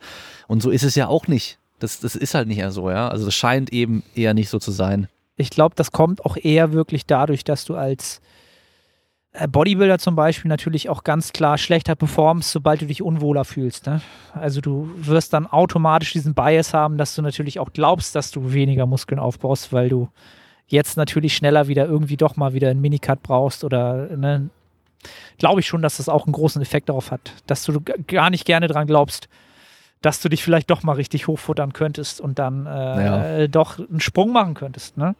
Ich meine, da könnte ich doch meine Anekdote bringen, als ich angefangen habe mit dem Krafttraining, noch mit den vierundsechzig Kilo auf eins neunzig und ich halt wirklich dann ab da, wo ich dann, ich habe dann schon trainiert und alles, aber ab da, wo ich dann gemerkt habe, okay, ich muss mich auch entsprechend ernähren und dann halt ähm, ja auch wirklich richtig viel gegessen habe und so weiter und auch äh, relativ schnell zugenommen habe. Gefühlt war am Anfang alles einfach nur Muskelmasse. Ich bin halt echt nicht fetter geworden so. Die ersten paar Kilo war einfach nur Muskelmasse. Also bis ich dann so irgendwie bei zweiundsiebzig oder sowas war, dreiundsiebzig Kilo glaube ich sowas, da hatte ich gefühlt einfach nur Muskelmasse aufgebaut. Da hatte ich noch Adern auf dem Bauch und alles, weißt du. Aber da muss man auch bedenken, okay, nicht nur, dass ich sehr wenig Körperfett hatte und sehr wenig Muskelmasse hatte und einfach auch vom B M I gesehen her äh, untergewichtig war. Also stark, unterge- nee, stark untergewichtig oder so. Ich hatte mal zwischenzeitlich, glaube ich, ein B M I unter achtzehn, ja. Also ganz knapp unter achtzehn so. Ähm, dann, der Körper will natürlich dann auch einfach erstmal zulegen, mhm. wenn er dann die Nährstoffe bekommt. Aber was man ganz wichtig nicht vergessen darf, ich war kompletter Trainingsanfänger. Ja, klar. Und ein Trainingsanfänger wird immer schneller erstmal Muskelmasse aufbauen, als jemand, der schon seit zehn Jahren trainiert. Und das ist wahrscheinlich einfach der größte Punkt gewesen. Ja. Da kamen halt viele Sachen da zusammen. Ich habe viel trainiert, ich habe hart trainiert, ich habe dann auch viel gegessen, viel Eiweiß gegessen auch und äh, totaler Trainingsanfänger und sehr wenig Körperfett, sehr wenig Körpergewicht und dann nimmt man halt einfach erstmal zu und ja, dann sieht es halt vielleicht auch so aus. Aber hätte ich das mit, äh, keine Ahnung, mit einer anderen Methode vielleicht genauso geschafft oder mit, mit einem anderen Startgewicht, weiß ich nicht, kann gut sein. Ja, also das ist so aus, aus, der, aus der Praxis heraus, aus der Trainings- und Coaching-Praxis heraus, finde ich auch immer relativ irrelevant. Aus dem Grunde heraus, dass du immer mit einem Menschen in Kontakt trittst, der sowieso ja eine Zeit lang unbewusst viel gemacht hat, ja, weil er vielleicht noch nicht wusste, was vielleicht jetzt wissenschaftlich vielleicht gerade äh, der Goldstandard wäre. Ähm, und der Zeitpunkt, wo du dann zu diesem Punkt kommst, wo du sagst, du willst das jetzt wirklich so optimieren, dass du wirklich alles optimal machst, der kommt ja für die meisten nicht nach einem Jahr, zwei Jahren oder drei Jahren, sondern diese, ich sage immer, diese Fünf-Jahres-Spanne so, ob du überhaupt bei dem Sport bleibst, den du gerade machst. Ne? Naja. Also fünf Jahre ist schon eine lange Zeit und wenn du danach immer noch sagst, du brennst immer noch so dafür, okay, cool. Ja, und dann, dann kann man halt wirklich diese ganz kleinen Zahnrädchen optimieren und stellen. Und zehn Jahre ist dann nochmal so die, der Goldstandard, wo du sagst, okay, dat, ey, das ist wirklich jemand, der macht das halt wirklich. So, und nicht nur, weil das gerade cool ist oder ein Trend war oder ne, so ein bisschen. Und nach einer so langen Zeit kommst du halt auch auf die Kleinigkeiten am Schluss auch an. Ja, um dann überhaupt mal voranzukommen, natürlich. Und ne? Da ist dann auch schon so viel eigenes Wissen auch mit dabei und äh, so viel Erfahrung und so weiter, dass man halt auch viel besser auch schon vorher weiß, okay, das funktioniert einfach auch gut bei dir. Genau, und diese Eigenresearch ist dann schon da. Du hast diese Erfahrungswerte, aus denen kannst du schöpfen, noch weiter anpassen. Und beim Anfänger, der weiß halt noch gar weißt nicht, was... Weißt du nicht, du kannst, du kannst eigentlich drei Ansätze ja. probieren. Und alle werden am Anfang funktionieren. Alle wären gut das Ding. Oder wären vielleicht auch nicht gut. You, you never know. Das ist halt so die Sache. Ähm, deswegen, äh, jeder, der jetzt vielleicht gerade zuhört und vielleicht erst ein paar Wochen oder einen Monat oder ein Jahr trainiert, genießt die Zeit, äh, auch wenn's, wenn man es nicht tut, ja, aber es ist einfach eine verdammt gute Zeit eigentlich, ähm, weil man sich noch nicht so, so riesen Gedanken macht, ne, den ganzen Tag drüber nachdenkt, äh, was ja auch immer so ein Thema ist, ne, in dieser Evidence-Based-Community. Also wenn ich mit dem Coaching angefangen hätte, heute, ich würde kaputt gehen. Ich würde als Coach kaputt gehen, weil ich einfach so viele Education-Plattformen habe, guten Content kriegen kann, Podcasts hören kann, Videos mir anschauen kann, Research-Reviews lesen kann. Du kannst doch gar nicht mehr praktizieren. Du kannst auch gar nicht mehr Sachen ausprobieren äh, oder auch bei Klienten richtig anwenden. Ähm, oder es ist schwer, da eine Linie zu behalten und Erfahrungswerte zu sammeln, weil du ja jede Woche irgendwas Neues kommt oder irgendwas Altes oder was gerade gut ist, vielleicht doch nicht so gut ist. Verstehst du? Als ich angefangen habe ähm, mit dem Personal Training vor, sind es schon zehn Jahre, weiß ich nicht, da war es einfach. Es war überhaupt nicht gut vom Standard, von dem, was du selbst wusstest, aber es, es gab halt nicht viel, was du anders machen konntest, was es mir super einfach gemacht hat, schnell besser zu werden. Ja? Und wenn ich, sag mal, vor fünf Jahren mit diesem Online-Bereich angefangen habe, da gab es dann schon die ersten guten Quellen, so, wo man sagt hat, okay, das ist jetzt alles so auf wissenschaftlicher Basis. Aber heute, ey, mir tun alle Coaches leid, die sie jetzt, jetzt so sagen, ey, ich habe da Bock drauf, ich mache den Sport und ich will anderen weiterhelfen. Boah, ey, Respekt. Das ist jetzt ein ganz anderes Ding geworden. Ähm, ja, dort wirklich zu differenzieren, was ziehe ich mir jetzt rein und welchen Weg gehe ich jetzt? Und springe da auch nicht hin, hin und her in meinen Prinzipien, so wie es ja beim Training auch dieses Program-Hopping ist, enorm schwer. Vor allem hatten wir vielleicht früher nicht so gute Quellen, aber es waren halt wenige. Mhm. Und jetzt haben wir zwar sehr viele gute Quellen, dafür aber auch noch viel mehr, auch weniger gute Quellen. Und das Problem ist ja, dass die auch alle gemerkt haben, dieses Evidence-Based und so weiter ist immer so gut und toll, es kommt gut an. Und das sagen ja auch alle von sich. Das jetzt behaupten alle, ja auch ja. alle. Und das macht es dann auch wieder nicht mehr einfacher für jemanden, der da jetzt neu reinkommt, dann auch überhaupt da zu wissen, okay, wer ist denn jetzt wirklich evidence-based? Weil voll viele, ja, die kommen halt mit ihren Studien, hier eine Studie und da eine Studie, aber das ist es halt nicht. Da gehört halt schon ein bisschen mehr dazu und ja, ich, also ich, ich kann immer nur empfehlen, mach irgendwie ein Studium in irgendeiner Form, wo du halt wissenschaftliche Grundlagen lernst. Wissenschaftlich, ja. Es muss ja nicht mal Sportwissenschaft sein oder, oder sonst irgendwas direkt themenrelevantes, sondern einfach, wo du wissenschaftliches Arbeiten lernst.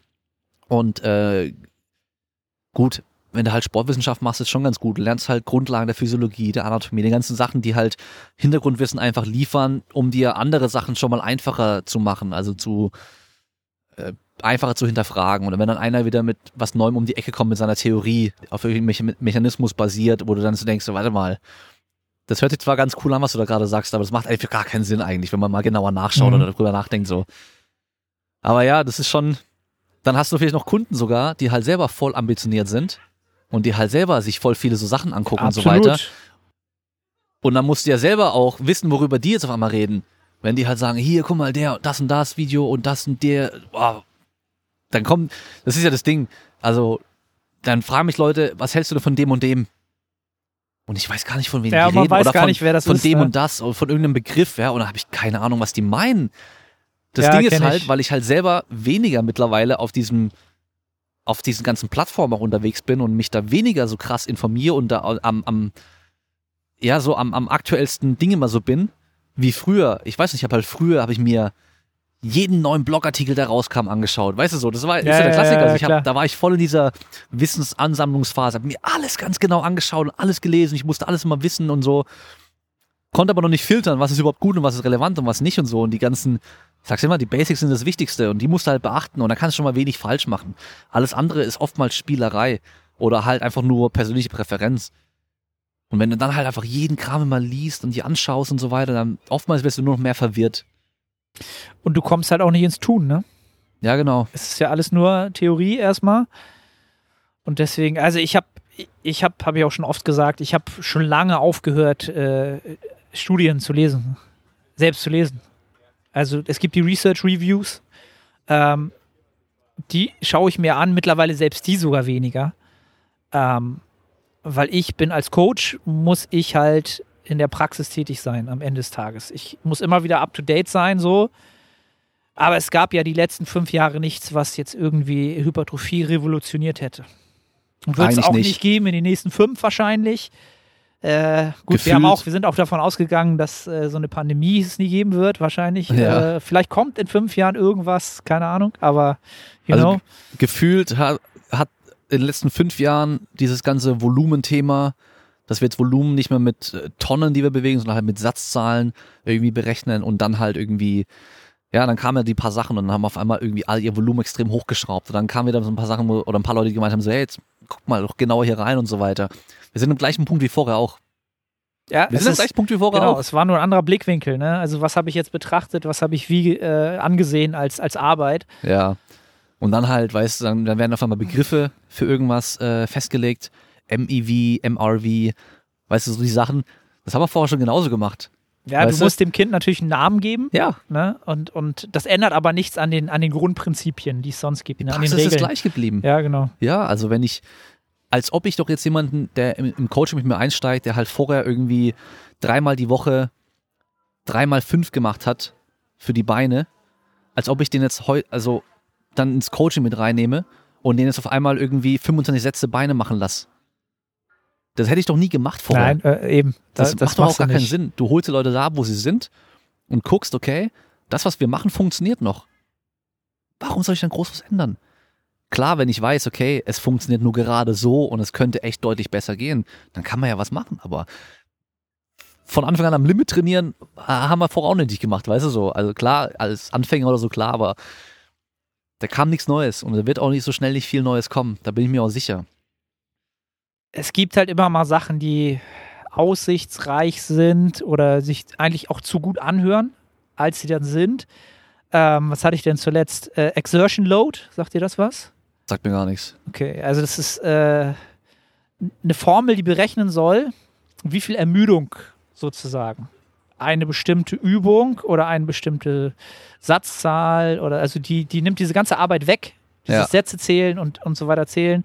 Das ist eine bestimmte mathematische Formel, ähm, die auch ein Powerlifter äh, erfunden hat, der gleichzeitig Mathematiker ist. Und das hört sich schon zu gut an, um wahr zu sein, halt so. Ne? Also das ist, ähm, das hat der äh, Sebastian Ehmann, hat das, glaube ich, mal so ein bisschen rausgesucht, hat den letzten Podcast darüber gehört. Es hat sich super interessant angehört. Ähm, ich habe mir das dann auch alles angeschaut. Ist halt super komplex zu verstehen auch. Ne? Aber wenn das in gewisser Weise besser funktioniert, als jetzt einfach nur Sätze zu zählen oder... Also es gibt halt immer wieder gute Ansätze, versuchen Sachen zu quantifizieren und daraufhin gute Anpassung zu machen. Naja. Ne? Also das macht immer Sinn, aber wie gut das nun funktioniert, ist dann fraglich. Also es muss natürlich auf jeden Fall immer langfristig das irgendwie alles betrachtet werden, ja. Also... Einfach nur irgendwie jetzt ein Training machen und dann irgendwas errechnen, das funktioniert schon mal gar nicht so. Das geht halt nicht. Man muss langfristige Trends irgendwie entdecken oder aufdecken. Anhand von sowas kann man es vielleicht machen, aber das größte Problem ist halt, wir arbeiten ja mit Menschen und nicht mit Maschinen. Und das ist das größte Problem. Ja, und, ja.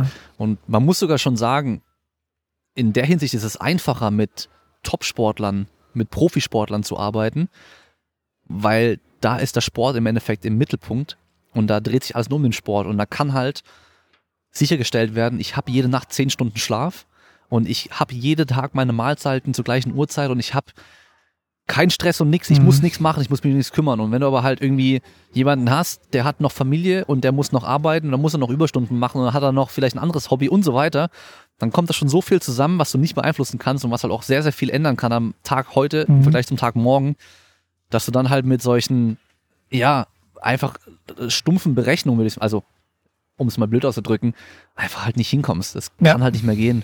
Ja, weil das sind einfach zu viele Einflussfaktoren, die da mit reinspielen. Und dann ist die nächste Frage Ermüdung. Woran machst du die fest? Ja, es gibt halt so viele, so viele Systeme im Körper, die ermüden können. Sei es auch nur mental und dann physiologisch und beim Physiologischen wieder so viele verschiedene Faktoren. Gerade wenn du den mentalen Aspekt da mit reinnimmst, das kannst du mathematisch ja überhaupt nicht erfassen. Es geht einfach nicht. Es ist nicht möglich halt, ne? Ist halt auch wieder subjektiv dann. Und da geht's dann halt wieder los, künstliche Intelligenz. Ne? Also ich habe einen Klienten, der hat sofort gesagt, ey, das wird alles, künstliche Intelligenz wird alles übernehmen. auch was sowas angeht. Das ist so, das ist mittlerweile so ausgeklügelt, der arbeitet in dem Bereich. Ähm, er hat gesagt, ah, du hast keine Ahnung, was da schon geht. Und wenn du das jetzt nochmal fünf Jahre weiterspinnst und das nur um dreißig Prozent effektiver wird, dann wird das auch das Training übernehmen. Ich sage, na, kann ich mir nicht vorstellen. Aus den Gründen, die du gerade genannt hast. Ähm, also ich könnte mir schon vorstellen, ja, dass so, ein, so eine, eine wirkliche künstliche Intelligenz gibt es ja bisher noch nicht bei den ganzen Apps. Das sind ja bisher immer nur solche Entscheidungsbäume und so Algorithmen. Ja, genau. Ist noch keine künstliche Intelligenz. Da wird noch nicht Wissen angesammelt und gelernt, um dann besser zu entscheiden zu können und so weiter. Aber eine richtige künstliche Intelligenz kann bestimmt richtig, richtig gut dein Training steuern. Aber es ist halt Trainingssteuerung, kein Coaching. Ja, ganz klar. Das ist der große Unterschied, ja. Ganz klar. Und das ist halt eben das, was man nicht vergessen darf. Klar, wenn es für jemanden vollkommen okay ist, einfach nur eine App zu haben, die dir sagt, was du machst und du hast keine Probleme damit, dann dein Training zu machen, kann gut funktionieren, aber für viele ist halt eben dann doch dieses Zwischenmenschliche, die ganze Kommunikation und so weiter, auch nochmal sehr, sehr wichtig und einfach auch das Vertrauen zu haben, dass da ein Mensch hinten dran steht, der das Beste für dich will auch und dich da unterstützen möchte und halt eben auch nochmal andere Sachen doch auch irgendwie beachten kann. Ja, ich weiß nicht, ähm, ob da die künstliche Intelligenz dann so schnell dahinter kommt oder das halt übernehmen kann. Glaube ich nicht. Ja, also, so wie ich äh, Coaching verstehe und anwende, ist das nicht möglich. Nee, kann, kann einfach nicht sein, weil das ist einfach zu komplex. Das ist ja alles. Das ist, das ist wie äh, sich die Augen rollen, wenn ich mir ein äh, Check-in-Video angucke. Das ist wie... Äh, Ey, wenn ich übertreibe immer, wie, was ich höre, wenn jemand einen Squat macht, wenn ich daneben stehe. Wenn du hörst irgendwie, das Fußgelenk knackt oder so. Das ist ja etwas, was jetzt beeinflusst eigentlich gar nichts. Aber du hast ja trotzdem irgendwie wahrgenommen. Und im Gesamtkontext macht es ja dann auch doch irgendwie deine Entscheidung doch irgendwo aus. Du denkst, okay, vielleicht sitzt da doch irgendwas nicht. Was denn mit deinem Sprunggelenk oder was, ne? Das kann ja alles eine künstliche, künstliche Intelligenz. Na, das kann sie nicht. Also vielleicht unterschätze ich das einfach maßlos, aber ich, ich weiß es nicht. Gut, also es gibt ja schon so künstliche Intelligenz, die irgendwie dann einfach ähm, das Internet scannt und auf einmal mit dir reden kann und so weiter. Und okay. Das gibt's ja alles schon. Ja, gibt's, es gibt Crazy. Schon so Sachen. Es gibt ja solche Bots, die dann auch wirklich auch trainiert werden, wenn du mit denen redest und so weiter. Ähm, die sind, glaube ich, bisher alle sehr rassistisch geworden. Was? Ja, ja. Wie heißt das denn? Ja, ja, also ja, gab es ja, so ein paar scheiße. verschiedene Sachen irgendwie. Aber ähm, ich glaube, wenn wenn es nicht so weit ist, dass der, der Mensch, der da trainiert wird, auch mit dieser künstlichen Intelligenz einfach ganz normal kommuniziert irgendwie und halt nicht nur irgendwie die Trainingsparameter da irgendwie eingibt, genau. dann, dann ist es halt einfach noch nicht, wird es noch nicht so gut sein wie halt ein richtiger Coach. Ja. Wobei man ja andersrum auch sagen muss, es gibt ja schon, ähm, ob das künstliche Intelligenz ist, weiß ich gar nicht, ich glaube nicht, aber halt Computer, die halt besser irgendwelche Was waren das genau? Besser irgendwelche Behandlungen und Medikamente verschreiben können mit weniger Fehlern als Menschen. Ja, das heißt, in einem Krankenhaus wäre es in dem Fall eigentlich sinnvoll, da den Computer die, die ersten Entscheidungen treffen zu lassen. Der erkennt sowas besser anhand von den ganzen Daten, die da reingefüttert werden. Und dann aber halt den Menschen am Schluss entscheiden zu lassen, okay, nochmal drüber blicken zu lassen, mhm. so, weißt du. Also so weit ist es halt schon. Und der Mensch, der Mensch macht halt die, die Fehler. Macht halt mehr Fehler als die Maschine, als der Gerät. Absolut. Dann, wir haben ja die ganzen, auch die kognitiven Verzerrungen halt, die wir uns ja. vielleicht nicht bewusst sind oder aber genau die deswegen, wir immer haben. Ja. Genau auch deswegen sind ja viele Leute bei dir im Coaching, weil die halt die gleichen auch haben und auch deswegen eher auf, dein, auf deine Expertise vertrauen, weißt du? Das ist ja, das ist ja das Ding. Also wenn halt vor dir der, der, die Ultramaschine steht, genauso will ich auch sein und der das, und der das halt irgendwie noch so voll brutal rüberbringt und du fährst da voll auf sowas ab, dann funktioniert der Plan halt besser als ja. der gleiche Plan, wenn das dann ein Typ, ein dünner Typ im weißen Kittel dir gibt, so, weißt du? Absolut, es hat einen ganz anderen, ganz andere Effektgröße, ne? Also, ja, finde ich sowieso mittlerweile viel, viel spannenderes Thema. Also so, so Sportpsychologie finde ich so viel interessanter als jegliche Hypertrophieforschung, Sportwissenschaft per se, die physiologisch stattfindet. Ähm, das reine Training Da, ja, da wissen wir, wie es geht. Wir wissen, wie es geht. Wir kennen die Regeln, wir kennen die Prinzipien. Und dann müssen wir einfach nur den Faktor Zeit arbeiten lassen. Gerade Aber wenn allem, du halt mit vielen vor allem Athleten im Kraftsport und Bodybuilding, würde ich sagen. Genau, dann merkst du halt, was dieser Faktor am Ende noch für Potenziale mit sich bringt. Wenn man da noch Stellschrauben drehen kann oder ja, auch in dem Bereich auch Sachen erarbeiten kann halt, ne? Also ich habe ja psychologisch, ich habe keine Ausbildung, ich mache jetzt keine psychologischen, ich nutze da nichts in der Hinsicht, aber ich mache mir natürlich schon Sachen äh, oder bestimmtes Wissen dazu nutze am Ende des Tages, ne? Oder auch, um zu verstehen, warum jemand etwas wie sagt oder etwas mit, damit vielleicht auch sagen will und du verstehst es dann vielleicht eher. Ähm, das ist so eine Sache, wo ich auch sage, habe ich gestern gerade wieder eine Fragerunde gemacht, was, was muss ich haben oder was muss ich mitbringen, um ein guter Coach zu werden? Und da würde ich fast schon eher sagen, dass du Sozialkompetenz und diese Themen, psychologische Themen, Grundkenntnisse, mindestens genauso hochstellen solltest, wie das Wissen auf physiologischer Basis, um dieses physiologische Wissen auch an den entsprechenden Menschen zu verkaufen. Ja. Also den Buy-in, sagt man ja im Englischen, zu haben, weil sonst hast du das, es geht ja alles ins Leere halt am Ende mhm. des Tages, ne? Und das, das war auch so, so, so ein Erfahrungswert bei mir, als ich da mit dem Personal Training angefangen habe, wo ich ja komplett aus den Wolken gefallen bin halt, ne? Du sagst, ey, es gibt Leute, die zahlen dir jetzt Geld dafür, damit du sie berätst, ja, und dann hören sie nicht mal auf dich. Ja, What? Genau. Was ist los? Ja, ja, was ist das, ist das Geilste. Oh, und dann war ich erstmal so ein, zwei Jahre so komplett lost. Bis ich dann so, in, dass mir das alles so, ah, okay, jetzt hab, ah, okay, Gewohnheiten, ah, ah, und, ah, okay, kognitive Verzerrung, alles klar. So, und ey, dann bist du auf einmal so viel effizienter geworden in dem, was du da äh, machen wolltest.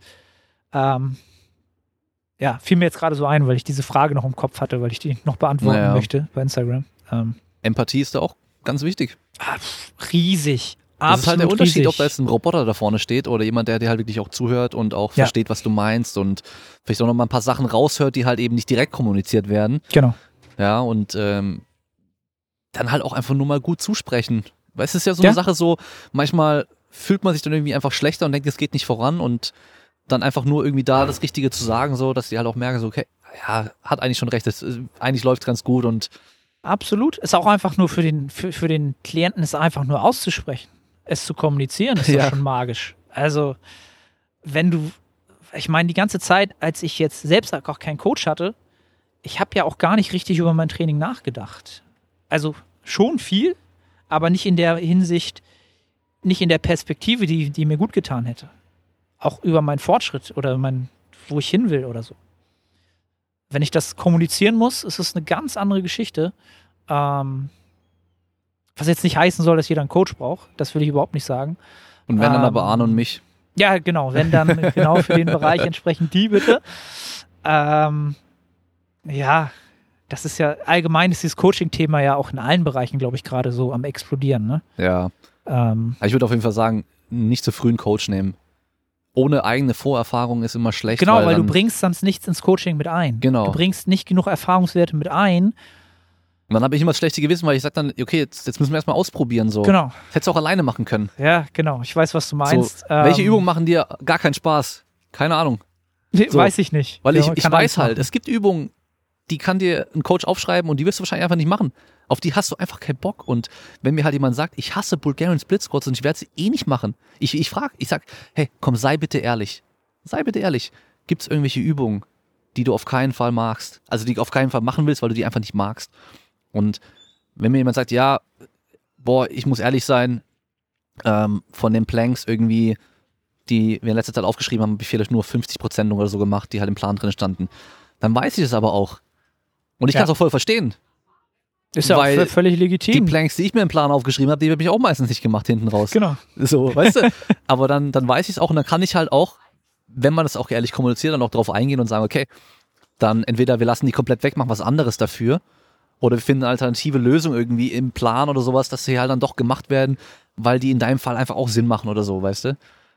Da sind wir dann wieder genau bei der sinnigen Kommunikation, dem Kontext, den man halt gibt, damit jemand sagt, ja okay, ja dann mache ich's. Ja. Ne? Dann mache ich's, ey. Wenn es mir hilft, in der Übung besser zu werden, dann mache ich's. Hm. Aber ich mach's nicht, wenn ich es nur einfach nur machen soll. Ja, genau. Ne? So, okay. So die um. Erklärung. Also, ja, dann lass uns mal bisschen so Thema wechseln. Und zwar, du hast ja schon gesagt, du trainierst seit dreizehn Jahren ungefähr. Mhm. Lass mich überlegen, das kommt bei mir, glaube ich, auch hin. Ja, kommt bei mir eigentlich auch so hin. Mal mehr, mal weniger, mal anders und so weiter, aber mhm. irgendwo ist man doch schon so recht lange dabei. Was sind so Also ich glaube, du hast ja auch von Anfang an schon angefangen mit dem Ziel, ich will Muskeln aufbauen. Ja, ja, auf jeden genau. Fall. Genau. Weil bei mir hat sich der Fokus halt durchgehend auch ein bisschen geändert. Natürlich am Anfang war der auch mit dabei. Das ist klar. Ich glaube, es hat auch jeder am Anfang irgendwie dieses äh, fürs optische Trainieren. Das ist doch, glaube ich, bei vielen einfach für immer auch dabei. Auch wenn es vielleicht für einen Sport ist und diese Optik nimmt man auch gerne mit. Ähm, muss ich aber auch sagen, da bin ich zum Beispiel jetzt mittlerweile so voll drüber weg. So, ich meine, klar, ich hätte nichts dagegen, irgendwie muskulöser zu sein und so weiter, aber ich gebe da nicht viel drauf. Mhm. So, ich glaube, das ist bei mir auch ein bisschen so eher so, weil ich halt gern so kontra gehe, einfach so. Aus Prinzip. Alle machen das, ja genau, aus ja, Prinzip okay, einfach okay. so. Alle, ja. hier, alle posieren auf Instagram gerne und sowas und nee, so mhm. brauche ich nicht, will ich nicht. Was aber nicht heißt, dass ich nicht trotzdem irgendwie, irgendwie ja, eigene Ziele und so weiter habe, mhm. so, aber ja. Auf jeden Fall, wenn du eigentlich schon durchgehend das gleiche Trainingsziel hast, mhm. was sind so im Nachhinein die Sachen, wenn du ganz am Anfang zurückdenkst, so, wo du sagst so, boah, das war zumindest das Dümmste, was ich an Training gemacht habe. Oder das waren so die größten Fehler auch, die ich gemacht habe. Nicht nur Training, weil wir haben ja jetzt auch gesagt, Training ist dann nicht alles. Mhm. Das ist zwar sehr wichtig, muss da sein, aber natürlich Ernährung macht natürlich ja, auch viel ja, aus und dann auch, wie ich über das Ganze drüber nachdenke. Ich meine, okay, wir haben ja schon gehört, bei dir war dieses sehr auf bestimmte Nahrungsmittel fixiert sein mhm. und dann halt sehr, ähm, ja, sich selbst sehr da irgendwie einzuschränken, was das allgemeine Leben angeht, auch das soziale Leben wahrscheinlich dann auch, eben im Urlaub halt nicht entspannt essen ja, zu können. Ja, absolut. Und äh, deine Frau oder Freundin damals vielleicht noch war dann bestimmt ja. auch gestresst dadurch. Bestimmt. Auf also jeden Fall, weil sie halt, sie hätte gerne vielleicht einfach irgendwie, oh, guck mal, das sieht doch ganz nett aus da drin, lass uns da mal was essen gehen so. Ja, nee, und du lass, halt, nee. lass, mal, lass mal irgendwie noch äh, fünfzig Minuten in die Richtung fahren, weil da ist so ein Restaurant, da weiß ich, da kriege ich das. Genau. Das ist legitim. Völlig legitim. Boah, du, was, also was, was, was das Training angeht, wenn ich nur erstmal nur beim Training bleibe, weil bei der Ernährung, da würde ich dann wahrscheinlich jetzt zwei Stunden ausholen. ähm, vom Training würde ich sagen, ganz klar, ähm, obwohl das hätte ich damals auch nicht anders machen können, mich viel mehr mit Biomechanik befassen müssen. Ja. Warum mache ich Bewegungen, um welchen Muskel zu trainieren? Ja, also das Verständnis dafür zu haben, äh, da habe ich halt wirklich auch wilde Übungen gemacht, so den ersten zwei, drei, vier Jahre, wo du heute sagst, ey, warum sollte die überhaupt jemand machen, um auch nur drei Muskeln zu trainieren? Weil das, ja, ja. Äh, weiß ich nicht mehr, was ich da gemacht habe. Ähm, d- das hätte ich ändern müssen, aber damals gab es auch nichts. So wirklich. Also heute wüsste ich sicherlich, wo du auch ohne ein, äh, ein sportwissenschaftliches Studium dir sehr, sehr gute biomechanisches Wissen aneignen kannst. Und auch für, also mit wenig Zeitaufwand, wenig Geldaufwand und so weiter. Ähm, das hätte ich geändert und dann ganz klar natürlich früher hätte wissen wollen, dass mechanische Last, also das, was du auf der Hantel bewegst, nicht gleich das ist, was der Muskel an Arbeit zu verrichten hat und an, an was, was die motorische Endplatte, da was da irgendwie ankommt, sondern dass das zwei verschiedene Paar Schuhe sind am Ende des Tages. Ganz, ganz verschiedene unter Umständen. Ähm, da habe ich, wie fast jeder wahrscheinlich, mir ging es einfach darum, dass ich möglichst schnell hundert Kilo benchen kann und dann werde ich ein Tier halt. Ne? So, wie das so ist. Das ist, das ist so ganz klare Indikator dafür. Braun gebrannt, hundert Kilo Hantelbank. Richtig. So, das war doch ganz klar der, der Faktor Nummer eins. Und da habe ich zum Glück, und das ist eine Sache, wo ich sage, zum Glück, durch meine sehr, sehr schlechten Hebel ja, für, für Krafttraining, um, um hohe mechanische Last zu bewegen, jetzt lange Arme, lange Beine, bin ich dann doch schnell darauf gekommen, dass das irgendwie nicht funktioniert.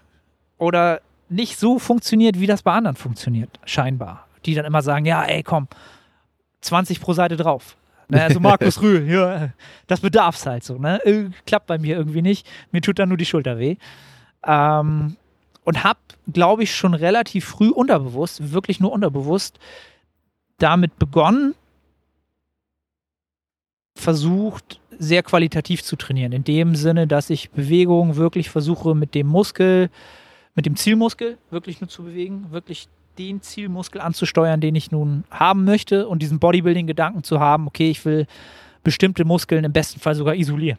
Für einen isolierten Reiz, damit ich dort kosmetisch trainiere, den Muskel forme, so wie ich es möchte, da mehr habe oder da ja, weniger sowieso nicht, aber da vielleicht aufhole in anderen, zu anderen Muskelgruppen halt, ne? Und da kann ich mir, glaube ich, habe ich früh erkannt, dass ich da schnell auf dem falschen Dampfer war, ne? Also mechanische Last, also das, was du an absoluter Intensität hast, für einen Bodybuilder nicht das Maß der Dinge ist, sondern das, was du absolut halt an wirklich am Ende an Spannung auf die Zielmuskel bekommst, übertragen kriegst durch die mechanische Last. Dass das wirklich nur ein, ja, ein Mittel oder ein Mittel ist für den Zweck am Ende des Tages. Und ich tatsächlich sogar, wie soll ich das sagen? Wenn du grundsätzlich, eine, grundsätzlich ein Mensch bist, der gute Hebel hat und auch schon grundsätzlich ein gutes Kraftniveau hat von deiner Genetik, dann wirst du natürlich als Bodybuilder auch weit kommen, weil du viel mechanische Last grundsätzlich bewegst und mit der Zeit auch immer besser darin wirst, neuronal sie dorthin zu bekommen, wo du sie haben willst. Ja? Ist dir das aber nicht gegeben, ja, kannst du es oder kannst du wahrscheinlich auch noch sehr, sehr lange mit sehr, sehr wenig, vermeintlich wenig Gewicht, sehr, sehr viel Muskeln aufbauen. Solange du das progressiv, systematisch tust und die Zeit für dich arbeiten lässt. Ne? Also da bin ich Also rein jetzt für mich als Beispiel, ich bin halt jemand, hundert Kilo Bankdrücken, selbst jetzt nach vierzehn Jahren, kommt in meinem Hypertrophieplan nicht vor. Da bin ich sauschwach, ne? Also weil Bankdrücken für mich einfach auch suboptimal ist, f- f- um die Brustmuskulatur anzusteuern, isoliert. Das ist super schlecht. Ähm, ich mache es jetzt trotzdem aufgrund des Heimtrainings, weil es da dann doch eine gute Variante ist vom Setup. Aber ich bin ein sauschwacher Athlet. Also wirklich. Ich habe naja. noch nie mehr als hundertfünfundvierzig Kilo gesquattet. Never. Aber auf der Bühne interessiert es ja auch keinen. Aber auf der Bühne fragt dich halt der, der, der, der Bodybuilding machst, interessiert es halt echt keinen. Genau. Ähm, was jetzt nicht heißt, dass das äh, auf Dauer kein Faktor ist. Es ist ein Faktor, aber du musst ihn halt nicht, den musst du nicht maximal, den musst du nicht maximieren, um der beste Bodybuilder zu sein. Ja. Also ich glaube, das war so mein größter Fehler rein für meine Ausgangslage, den ich hatte, der mir am meisten am meisten Fortschritt gekostet hat und der mich auch jahrelang, als ich dann schon mehr Wissen hatte, zu sehr in diesem äh, Powerbuilding so ein bisschen gefangen hat. Ne? Das gab ja diese Hochzeit dazu und boah, eben, das waren so die Zeiten, wo ich dann so mit so hundertvierzig Kilo versucht habe, im Hypertrophiebereich Kniebeugen zu machen. Ja, und dann halt immer irgendwann gemerkt habe, dass ja, mein unterer Rücken echt gute Fortschritte macht, ja. Wird echt gut, ja. Aber die, der Quadrizeps, der hat sich keinen Millimeter verbessert halt so, ne? Und das, das war halt auch so ein Lernprozess, dass ich die, die großen Lifts für mich in der Ratio von, von Reiz zur Ermüdung super schlecht sind. Naja. Also da kommt bei mir halt nichts an. Das Einzige, was ich da wirklich nutze, ist halt ein schwerer Hip Hinge, also eine schwere Hüftstreckung, R D L oder Stiff Leg Deadlifts. Da geht sich das aus. Der Reiz ist da so gut mittlerweile, aber auch durch technische Anpassung, dass ich die Ermüdung mitnehmen kann. Aber eine klassische Kniebeuge, eine freie Kniebeuge brauche ich für einen Quadrizeps bei mir halt nicht machen. Ja. Das ist, ist halt nicht drin. Ne? So, was mir bei, bei mir dann noch einfällt, was ich dann früher auch mal gemacht hatte, so, wo ich dann ja gezielt um Muskelmasse aufbauen wollte, dann hieß es halt, ja, du musst halt mehrere Übungen auch machen für die gleiche Muskulatur und so weiter. Mhm. Dass ich halt dann einfach viele verschiedene Übungen gemacht habe, die aber alle irgendwie das Gleiche machen, weißt du? Also zum Beispiel sowas halt wie Bankdrücken, dann irgendwie noch eine andere Bankdrückvariation und halt noch Liegestütze. Weißt du, so im Endeffekt alles das Gleiche, ja, aber halt irgendwie vier verschiedene Varianten davon, noch mit Kurzhanteln und sonst irgendwas. Und da hat mir damals auf jeden Fall halt dieses äh, Verständnis dafür gefehlt, okay, es gibt halt Übungen, die halt bestimmte Muskeln in einem ganz bestimmten Muster irgendwie belasten, was halt ganz anders ist wie bei einer, irgendeiner Grundübung zum Beispiel, ja, also vielleicht mehr in der Dehnung, das andere mhm. halt mehr in der Kontraktion, die, die der größte Widerstand noch ist und so. Solche Sachen. Und dann halt auch gezielt an den Schwächen halt arbeiten, ja. Also bei mir war es halt auch so, äh, mit den Kniebeugen, gerade mit, meine, mit meinen Proportionen und dann damals noch deutlich schlechterer Beweglichkeit, dass meine Knie halt n- gar nicht so weit nach vorne kommen konnten und noch ohne Gewichtheberschuhe. Da habe ich halt Kniebeugen gemacht, meine Adduktoren und mein Arsch wurden halt größer. Und ich habe auch immer mehr gebeugt und mein Rücken wurde auch stärker, aber meine Beine, also mein Quadrizeps vor allem, da hat sich halt gar nichts getan. Mhm. Und das ging halt irgendwie gut eine Zeit, das ging gut, bis ich mal hundertsiebzig gebeugt habe. Und dann ging es aber nicht weiter. Und dann habe ich wieder ewig gebraucht, bis es sich dann irgendwie äh, weiterentwickelt hat, bis mhm. ich auch gemerkt habe, so, okay, ich muss irgendwie da speziell was machen halt, dass ich die reine Kniestreckung halt stärker mache und halt nicht eben nur so voll über die Hüfte, bei der Kniebeuge das Becken voll nach, also die Hüfte voll nach hinten, hinten hochschieben und dann so einen Good Morning Squat machen, weil ich kam so halt hoch und vom Rücken konnte ich es halten, weil ich im Knie, äh, Kreuzheben auch relativ stark war im Vergleich zu meiner Kniebeuge. Also ich hatte da mal irgendwie eine Diskrepanz von fünfundsiebzig Kilo, glaube ich. Also hundertfünfzig Kniebeuge konnte ich dann und habe aber zweihundertfünfundzwanzig schon gehoben. Ja, weißt du, also so, ich konnte halt Kampflich. Diese Good Morning Kniebeuge konnte ich dann halt machen, aber mhm. rein von dem Bein her ging halt dann nicht mehr. Und das halt auch echt, da, gut, da habe ich, da habe ich, das habe ich ewig lang nicht besser gemacht. Also das war so immer wieder auch dann so weit getrieben, bis ich dann Rückenschmerzen, Hüftschmerzen und sowas hatte.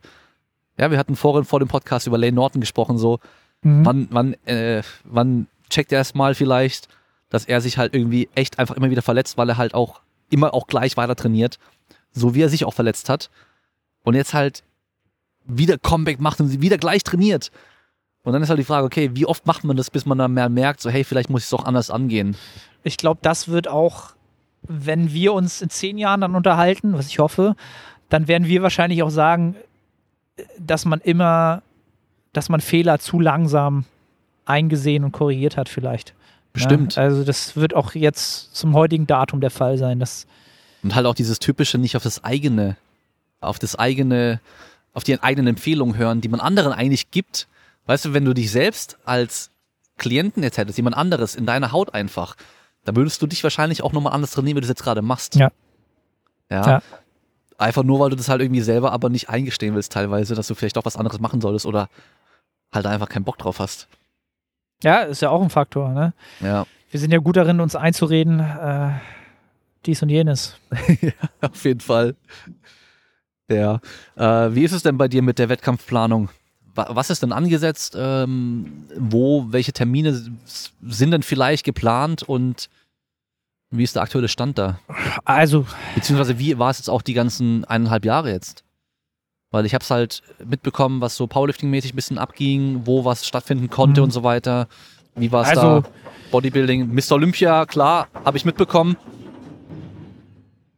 Mister Olympia ist ja, hat ja stattgefunden, bloß nicht in Las Vegas, wie es eigentlich immer war, sondern in Orlando, in Florida.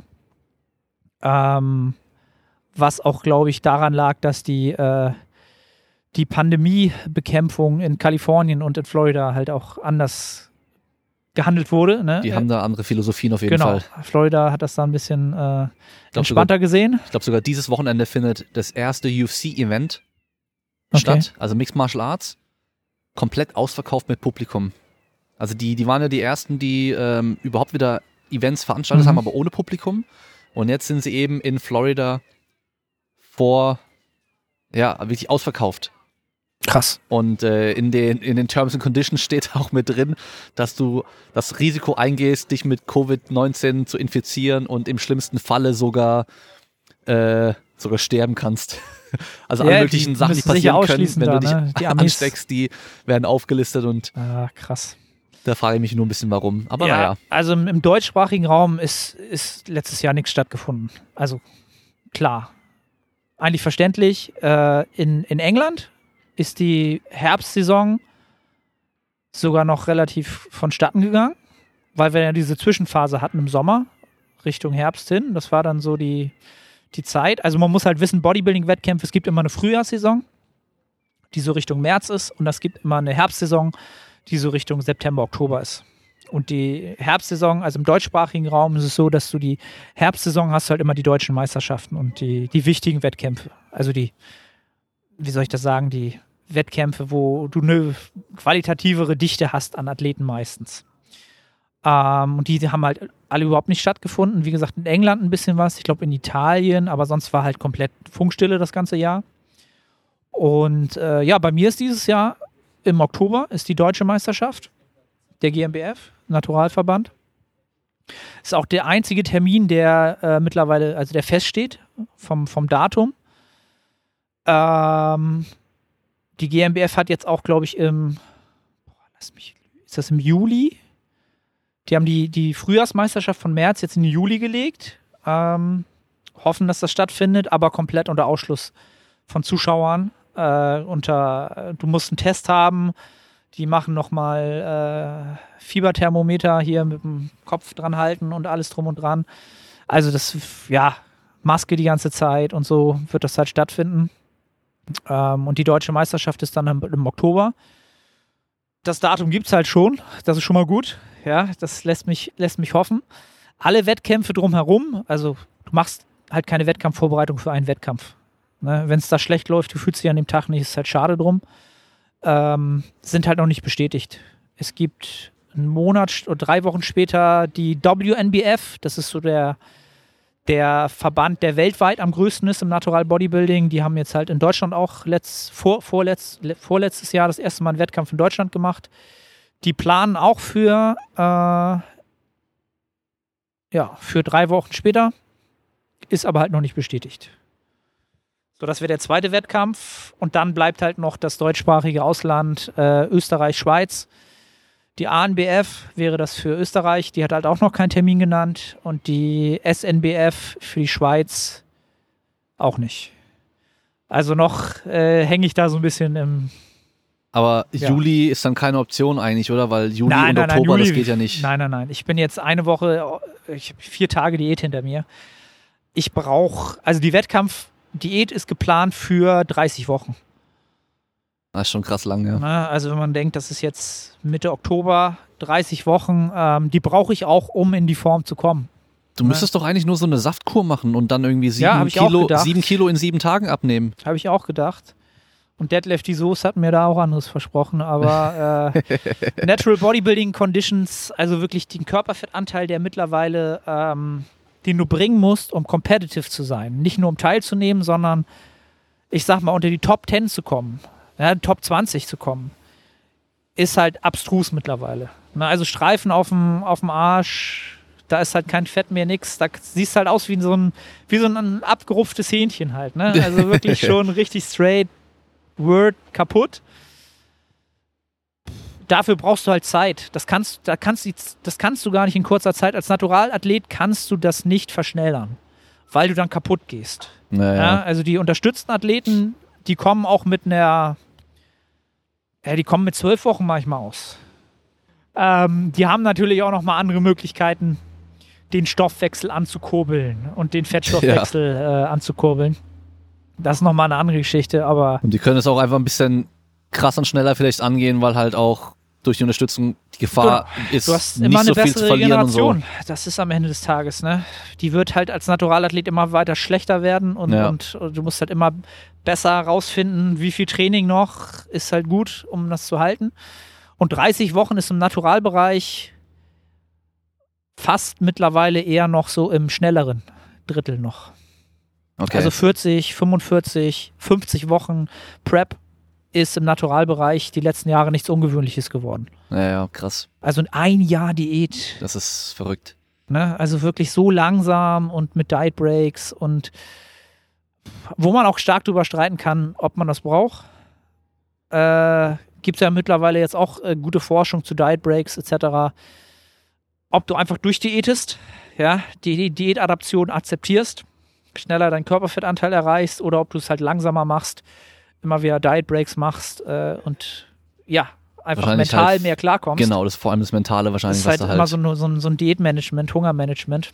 Kurze Pause und dann kannst du dich wieder genau. ein bisschen im Kopf erholen und dann, aber andererseits bist du vielleicht auch raus und dann musst du erst die, genau, sind die Wochen danach wieder härter irgendwie, um reinzukommen. Du bist, also ich, ich vergleiche das halt immer so, wenn du eine Wettkampfdiät machst, dann gehst du halt ins Gefängnis, was Essen angeht. Ja? Ja. Und entweder akzeptierst du das, dass du deine Strafe absitzt, du machst das freiwillig in dem Sinne, oder du darfst halt immer wieder mal so in den Hof gehen und die Sonne dir anschauen, ja, weil du einen Diet Break hast und denkst, ah, okay, aber es sind immer noch diese, die Wände sind noch da vom Gefängnisgebäude, aber du Klar. musst irgendwann wieder in den Kerker, ja, in die in Gefängniszelle.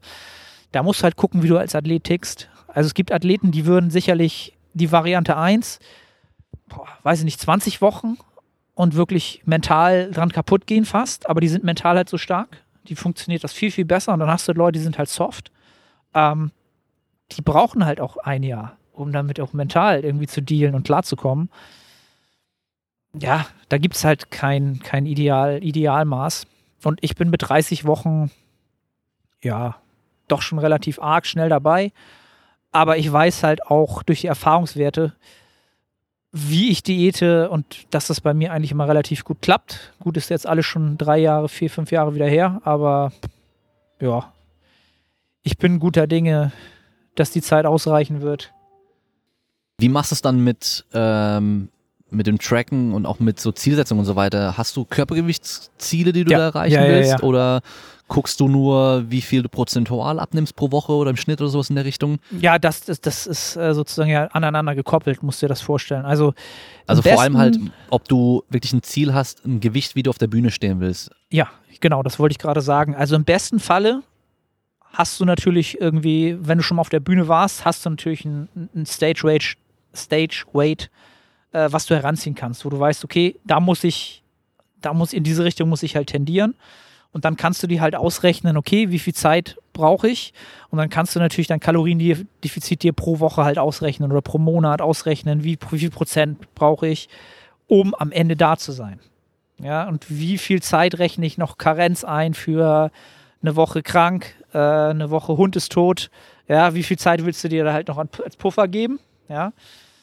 Und ansonsten ähm, mache ich es halt wirklich auch so, Leute, die noch nicht auf der Bühne standen, äh, schick mir mal dein Bild, wo du wirklich das geringste Körperfett hattest, was du jemals hattest. Dann evaluieren wir, wie viel da noch gefehlt hat. Und dann rechnen wir das auch wieder runter. Am Ende ist das immer eine Rechnung. Also du kannst halt keine Wettkampfdiät machen und einfach starten und sagen, so, jetzt essen wir einfach wenig. Also so findet es oftmals noch statt im unterstützten Bereich. Und du wirst halt eh fertig, weil du einfach da nichts mehr isst. So ja. einfach ganz, ganz wenig und dann wirst du halt fertig. Ähm, Im Naturalbereich ist es ja mittlerweile so, dass dieser Evidence-Based Approach halt sehr, sehr stark im Vordergrund steht, was in dem Fall ja auch gut ist. Also du willst halt wirklich nicht mehr leiden, als du es musst. Ja. Ja? Und so rechnest du dir das halt runter und so hast du halt deine Gewichtsverlustraten, die du halt einhalten willst pro Woche, pro Monat. Und wenn du die halt nicht einhältst, dann musst du halt anziehen. Entweder weniger essen oder mehr bewegen. Ja. Fertig aus. Und da bin ich ein Freund wirklich auch davon, wenn die äh, Verlustrate nicht passt, dann passen wir an. Und wir warten nicht eine Woche, ob das Gewichtsfluktuation Wasser war.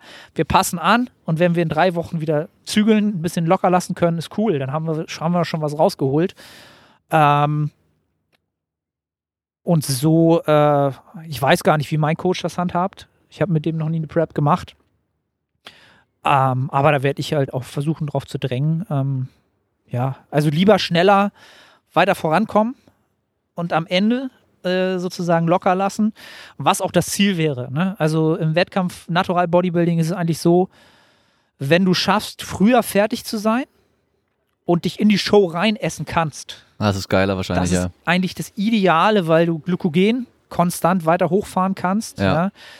Du fühlst dich schon besser und du bist am Tag X auch mental schon viel, viel besser drauf und kannst halt an dem Tag auch viel besser performen, als wenn du noch einen Tag vorher Diät eingehalten hast, am besten noch entwässert hast und am Ende bist und sollst aber auf der Bühne den einfach äh, die Lebensfreude und Adonis darstellen. So, uh, uh, ey, wie soll das funktionieren? Ja. Weißt du? Ist aber halt auch ein Szenario, was, was du dir erkaufen kannst, wenn du diese sehr, sehr langen Diäten machst. Ja, ob sich's bei, wir, wir haben es einkalkuliert, es könnte vielleicht hinkommen, dass wir vielleicht ein, zwei Wochen in die erste Show uns hoch essen können, muss aber nicht, wird dann am Ende davon abhängen, ob jetzt in der Zwischenzeit irgendwas passiert, was diese Zeit dann nötig macht, weil wir, keine Ahnung, die gebraucht haben, weil ich eine Woche flach lag oder was auch immer und ja. Diät nicht einhalten konnte. Und wie, wie schätzt du es dann ein, von der letzten Prep zu jetzt, die ist ja schon ein bisschen her, mhm. Du gehst ja davon aus, dass auch Muskelmasse zugelegt, aber ja. wo, also wie, mit was rechnest du da? Rechnest du mit zwei Kilo mehr Körpergewicht im, bei gleichem Körperfett oder eher weniger, eher mehr? Viel mehr wahrscheinlich ja gar nicht, oder? Also ich meine, nee. ab einem bestimmten Niveau sind es ja so nee, nee, ganz nee. kleine Veränderungen und teilweise ja auch sogar gleiches Körpergewicht, aber ja. halt vielleicht minimal mehr, weniger Körperfett oder sowas. Genau. Oder sogar einfach weniger Körpergewicht und weniger Körperfett, wenn es halt passend genau. ist für den genau. Wettkampf. Wenn das, wenn das halt nötig ist. Also man muss dazu sagen, zwanzig fünfzehn bin ich halt in der Men's Physik gestartet, die grundsätzlich einmal Zeitraum, Zeitgeist damals, nicht so niedrigen Körperfettanteil brauchte, wie es jetzt im Natural, also im, im Classic Bodybuilding ist. Das heißt, das Gewicht, was, ich, was wir jetzt heranziehen von damals, da hätte damals fehlten noch vier Kilo. Für, für Bodybuilding-Standards heute. Okay. Ja, zwei bis vier Kilo, haben wir gesagt. Könnte der Unterschied gewesen sein. Gehst du auch davon aus, dass jetzt die Prep dadurch die letzten Wochen dann nochmal vor allem mental schwerer wird, weil du halt nochmal tiefer runtergehst, als du schon mal warst? Nee, glaube ich nicht. Also ich, ich, ich rechne ja damit. Da, okay. Also ich rechne damit, es wird ein absoluter Gewinn sein, wenn ich es schaffen könnte, ähm, den Körperfettanteil zu erreichen, den ich haben will, bei ansatzweise um das Gewicht, was ich damals hatte. Ja. Das wäre ein absoluter Gewinn. Das wären dann ein, zwei Kilo mehr Körper, reine Muskulatur mehr für bei, fünf Jahre. Und bei welchem Körpergewicht äh, wärst du dann ungefähr? Ich bin damals bei vierundsiebzig Kilo mhm. auf die Bühne gegangen. Bei Körpergröße? eins Komma zweiundachtzig. Okay. Ja, und... Hört sich natürlich immer gleich wenig an, gell? Das ist, es ist wenn man auch das wenig. Mit dem normalen Ey, Körpergewicht bei, bei... Was hast du jetzt gerade? Jetzt bin ich bei äh, achtundachtzig. Noch, ja, achtundachtzig. Ah, schon heftig. Ja. Das ist... Da bist du schon... Guckst also, du da so an dir runter oder im Spiegel und denkst so... Wo sollen eigentlich diese vierzehn Kilo so weggehen? Also, weil vierzehn Kilo ist halt schon eigentlich richtig viel, weißt du? Ja, das ist, ist vor allen Dingen, wenn du jemand bist, der, wo man sagt, okay, wenn ich so meinen Oberkörper angucke, da, da speichere ich auch nicht viel Fett. Gerade so ab bis von der Brust nach oben, Schultergürtel und so. Da werde ich jetzt einen Monat Diät machen und dann siehst du da schon die, die, die Streifen. Das weiß ich jetzt schon. Das ist immer bei mir so. Aber im Unterkörper, da sitzt halt das Ganze. An der Hüfte, am Hintern, die Hamstrings. Ähm, und das ist halt auch das, was ich letztes Mal nicht direkt diäten musste, weil ich natürlich diese Boardshorts anhatte. Und das ja, interessiert auch keinen, ob deine Beine lean waren halt, ne? Ähm, und deswegen weiß ich schon, dass vierzehn Kilo sich viel anhören. Aber das, was am Ende nochmal runter muss, diese wirklich letzten Fettreserven, ähm, die habe ich ja noch nie gesehen. Unter Umständen. Das habe ich noch nie gesehen. Ähm, da, da schaue ich mir halt wirklich Leute an, die wirklich auf internationaler Ebene da wirklich schon äh, ja, im Top-Level sind und schau mir Bilder von denen an, da ist nichts mehr. Da ja. ist zwischen Muskel und Haut, da ist nichts mehr. Da kannst du auch nicht mehr, da kannst du nicht mehr rein, das ist einfach nichts. Pergament. Und das... Äh, das ist so weniger als bei den meisten Leuten auf dem Handrücken, so ist die Haut, wenn man die greift. Ja, ja, das ist, und da muss man sich halt wirklich auch bewusst machen, dass das in gewisser Weise auch äh, kurz vorm Verhungern ist halt, ne? Also bevor du halt auch, bevor Systeme halt abschalten.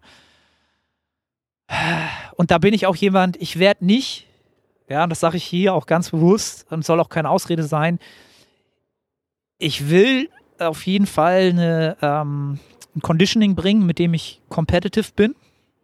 Dafür äh, bin ich doch schon zu ambitioniert. Aber ich bin nicht der, der bereit ist, Ähm, da gibt es so ein ganz krasses Video von Roman Fritz. F- irgendwann vor sechs, sieben Jahren zu einem Wettkampf. Äh, da wird er nach dem Wettkampf interviewt und er kann nicht mehr sprechen richtig, weil er seit drei Tagen, äh, weiß ich nicht, ich weiß nicht mehr, wie es genau war, auf jeden Fall hat er ewig lange nichts getrunken, ja. um zu entwässern. Und sein Coach hat ihm gesagt, alles klar, du darfst jetzt vor dem Wettkampf alle zwanzig Minuten sippen mal so ein bisschen oder ja. in den nächsten drei Stunden. Und das hat er gemacht. Er hat, er hat gesagt, mache ich nicht, um noch härter zu sein. Und er war halt wirklich, da hast du gesehen, da ist nichts mehr. Keine Flüssigkeit mehr im Körper, eingefallen, hoch zehn. Und das machst du halt, wenn du halt wirklich sagst, du willst halt der aller, allerbeste sein und du willst halt alles gewinnen. Du tust halt alles dafür und deine Gesundheit ist dann zweitrangig für diesen einen Moment. Und da bin ich halt jemand, der ganz klar dafür steht, auch im Coaching. Dafür mache ich es nicht. Never. Ja, ich habe jetzt ein Kind, ich habe Familie, ich habe, also auf keinen Fall. Niemals. Ja, also das, es gibt halt so einen Grenz, so einen Grenznutzen. Wo gehst du dahin? Ne? Und das ist ähm, im Naturalbereich, ja. Ich meine, weißt du, selbst wenn du gewinnst, außer dass du halt sagst, du warst an dem Tag der Beste von denen, die da oben standen, ja. du kriegst halt nichts. Nein, du, du kriegst ein, ja, gewinnst weißt, fünfhundert Euro vielleicht. Oder ja, so. Ich weiß, wenn du Millionen verdienen würdest, weißt du, und du weißt, okay, danach ist mein Leben dann gesichert und so und ich kann meinem Kind alles ermöglichen, das wäre dann an, was anderes. Ja, dann ja. riskiert man auch natürlich mehr, aber so muss man sich auch einfach mal überlegen, so, okay, für was mache ich das? Ja, da, da fragst du, würdest, würdest du dich am Anfang schon fragen, ne? Also, wenn du meine Frau jetzt fragst, warum machst du jetzt eine Wettkampfdiät? Muss das sein? ja, das ist irgendwie der Sport, ne? Das reizt mich, das will ich halt machen. Ähm, ja, und ich bin mir auch relativ sicher, dass ich auch ohne in Lebensgefahr zu geraten, äh, da äh, für mich zufriedenstellend performen werde. Und ja, da, da kommen wir wieder zum Anfangsthema. Bodybuilding ist am Ende des Tages ja eh nur ein Wettkampf gegen dich selber. Ich habe eh nicht in der Hand, wer jetzt im Oktober alles gemeldet hat und dort auftreten wird und wer, wer dabei sein wird. Wenn ich Glück habe, sind alle Athleten, die besser sind als ich, sagen, nee, dieses Jahr mache ich es nicht, weil der Wettkampf so nicht stattfindet, wie ich es haben will.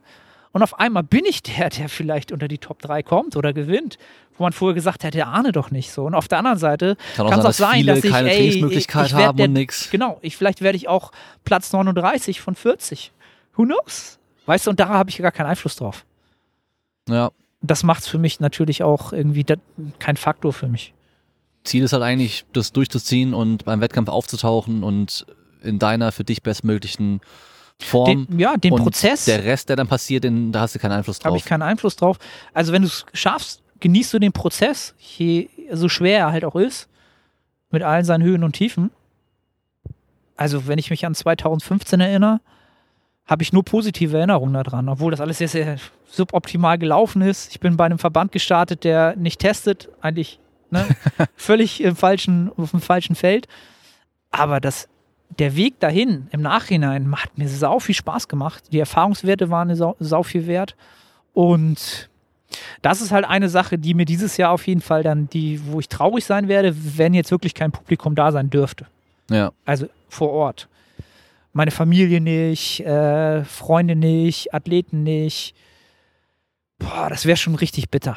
Das wäre schon richtig, richtig bitter. Aber ich rechne damit, dass es so sein könnte. Die Wahrscheinlichkeit nicht so gering ist. Ja. Naja. Who cares? Hast du Athleten, die auch damit machen werden und sich vorbereiten? Nee, ich habe es allen ausgeredet. Tatsächlich, ich habe es allen Athleten ausgeredet. Und dann aber selber machen, ey. ähm, nein, tatsächlich aus dem Grund heraus, dass alle Athleten, die dieses Jahr gemeldet hätten, ähm, alles First-Timer wären. Also First-Timer heißt das erste Mal eine Wettkampfdiät. Und gerade für die habe ich mit allen dann drüber gesprochen und gesagt, okay,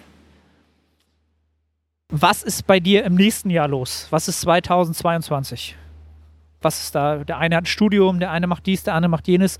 Welche Umstände herrschen in deinem Leben nächstes Jahr und welche herrschen dieses Jahr? Ja.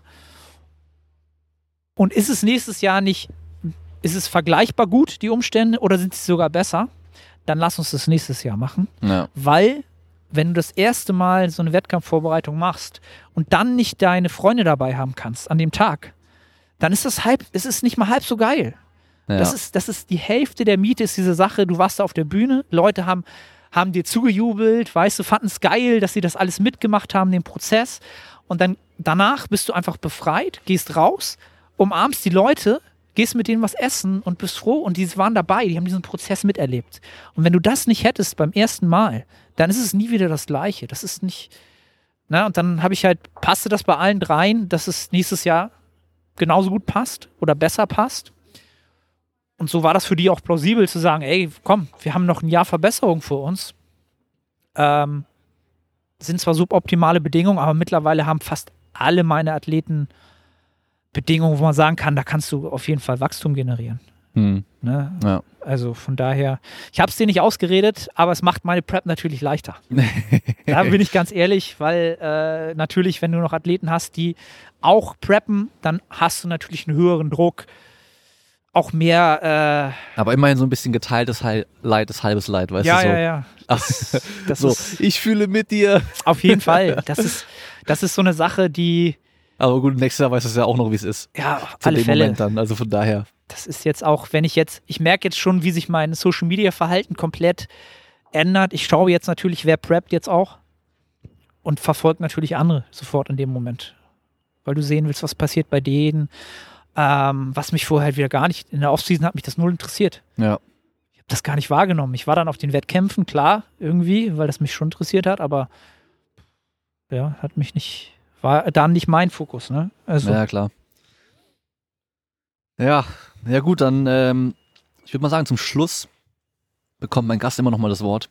Okay. Und ich glaube, bei dir macht Sinn, was würdest du denn so dem dem normalen, ja, gut, das normal hört sich jetzt doof an, aber dem, dem typischen Fitness-Sportler, Kraftsportler, der jetzt kein wirklich Wettkampf-Bodybuilding macht und da keine Wettkampfambitionen auch hat, aber einfach gerne Sport macht und gerne trainiert, vielleicht auch andere Sportarten, ja, so als Tipp mitgeben, was man vielleicht besonders eben von einem Bodybuilder auch so lernen könnte, was man vielleicht eben sonst auch nicht mhm. hat.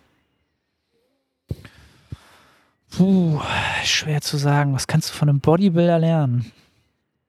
Ähm ich glaube, das, was man am meisten von einem Bodybuilder lernen kann, also der aus meiner Sicht verstanden hat, um was es in dem Sport geht, nämlich darum, Geduld zu haben. Wirklich Geduld zu haben und kontinuierlich Sachen zu wiederholen, die dir kontinuierlich kein Feedback geben, ob es dir gerade einen Ertrag bringt. Und trotzdem geduldig es weitermachst, weil du weißt, nach den Grundprinzipien wird es funktionieren. Es wird aber unter Umständen ein bis fünf Jahre dauern, bis du wirklich weißt, ob es funktioniert. Du musst dieses Vertrauen aufbringen und diese dauerhafte Geduld in diesen Prozess reinstecken, ohne immer hin und her zu springen zwischen deinem Approach und, und, und. Das macht einen guten Bodybuilder aus. Geduld, Geduld, Geduld und ähm, auch Gefallen daran zu finden, monotone Prozesse täglich wiederzumachen. Das ist einfach komplett strange, ne? Also du bist natürlich so produktiv, immer produktiver, je mehr du alles als Gewohnheit abgespeichert hast. Und wenn du halt immer die gleichen Trainingstage hast, äh, wie bei wie Ronnie Coleman, wie du gesagt hast, du trainierst zehn Jahre einfach den gleichen Trainingsplan. Er muss, er muss nicht drüber nachdenken, er muss einfach nur das Training machen und gucken, ob er irgendwie besser wird, ne? Wenn du das hinkriegst, das zu akzeptieren, dass du monoton immer das Gleiche machst, dann wirst du halt sehr, sehr weit kommen. Ähm, ob das ein, Sinn, ein sinnvoller Übertrag ist, sich das aus dem Bodybuilding abzuschauen, für dein Leben oder für bestimmte Bereiche, das muss der Zuhörer jetzt für sich selbst entscheiden. Ja. Also auch auf dem, dem Prozess vertrauen. Vor ja. allem auch, ja. ja. Weil das ist ja auch so der, der Klassiker immer mit diesem, soll ich jetzt äh, Massephase machen oder soll ich definieren? Mhm. So, die meisten machen immer dann kurz das eine, kurz das andere, weil sie sich halt nicht entscheiden können und halt immer in dieser Zwischenphase sind. Ja. Wenn du halt mit dem Körperfett niedrig genug bist schon, dass man was sieht, dann bist du zufrieden. Wenn du bei der Masse dann so weit oben bist, dass du wirklich dann die Klamotten voll ausfüllst und alles, ja, dann ist es auch wieder so gut. Aber dieses ganze Zwischending von dem einen zum anderen hin, da bist du so im Niemandsland. Ja. ja dann siehst du, dann siehst du nicht breit aus, aber auch nicht definiert aus. Genau. Und da halt eben auf den Prozess vertrauen, egal welche Richtung du auch gehst. Ja, das ist am Ende, sonst äh, drehst du das Rad, aber das Rad rollt nicht vorwärts, ne? Ja, genau. Das ist immer so die Analogie, die ich habe. Ähm, ja, committe dich zu einem Prozess in eine Richtung und dann Prozessvertrauen, geduldig, monoton das Gleiche machen.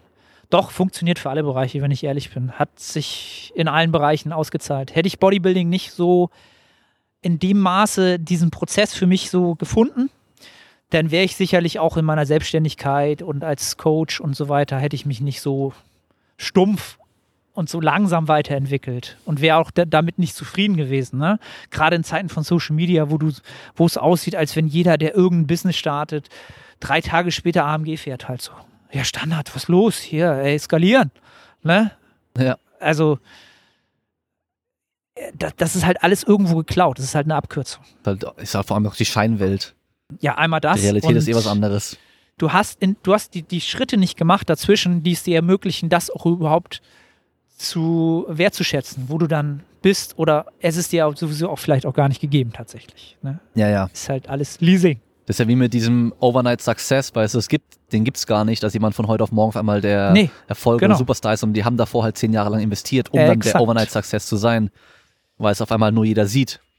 Genau, und das ist natürlich das, worauf es immer am Ende, egal wo es drauf hinausläuft, kommt man zu dem Schluss, das ist me- extrem unsexy, diese Erkenntnis.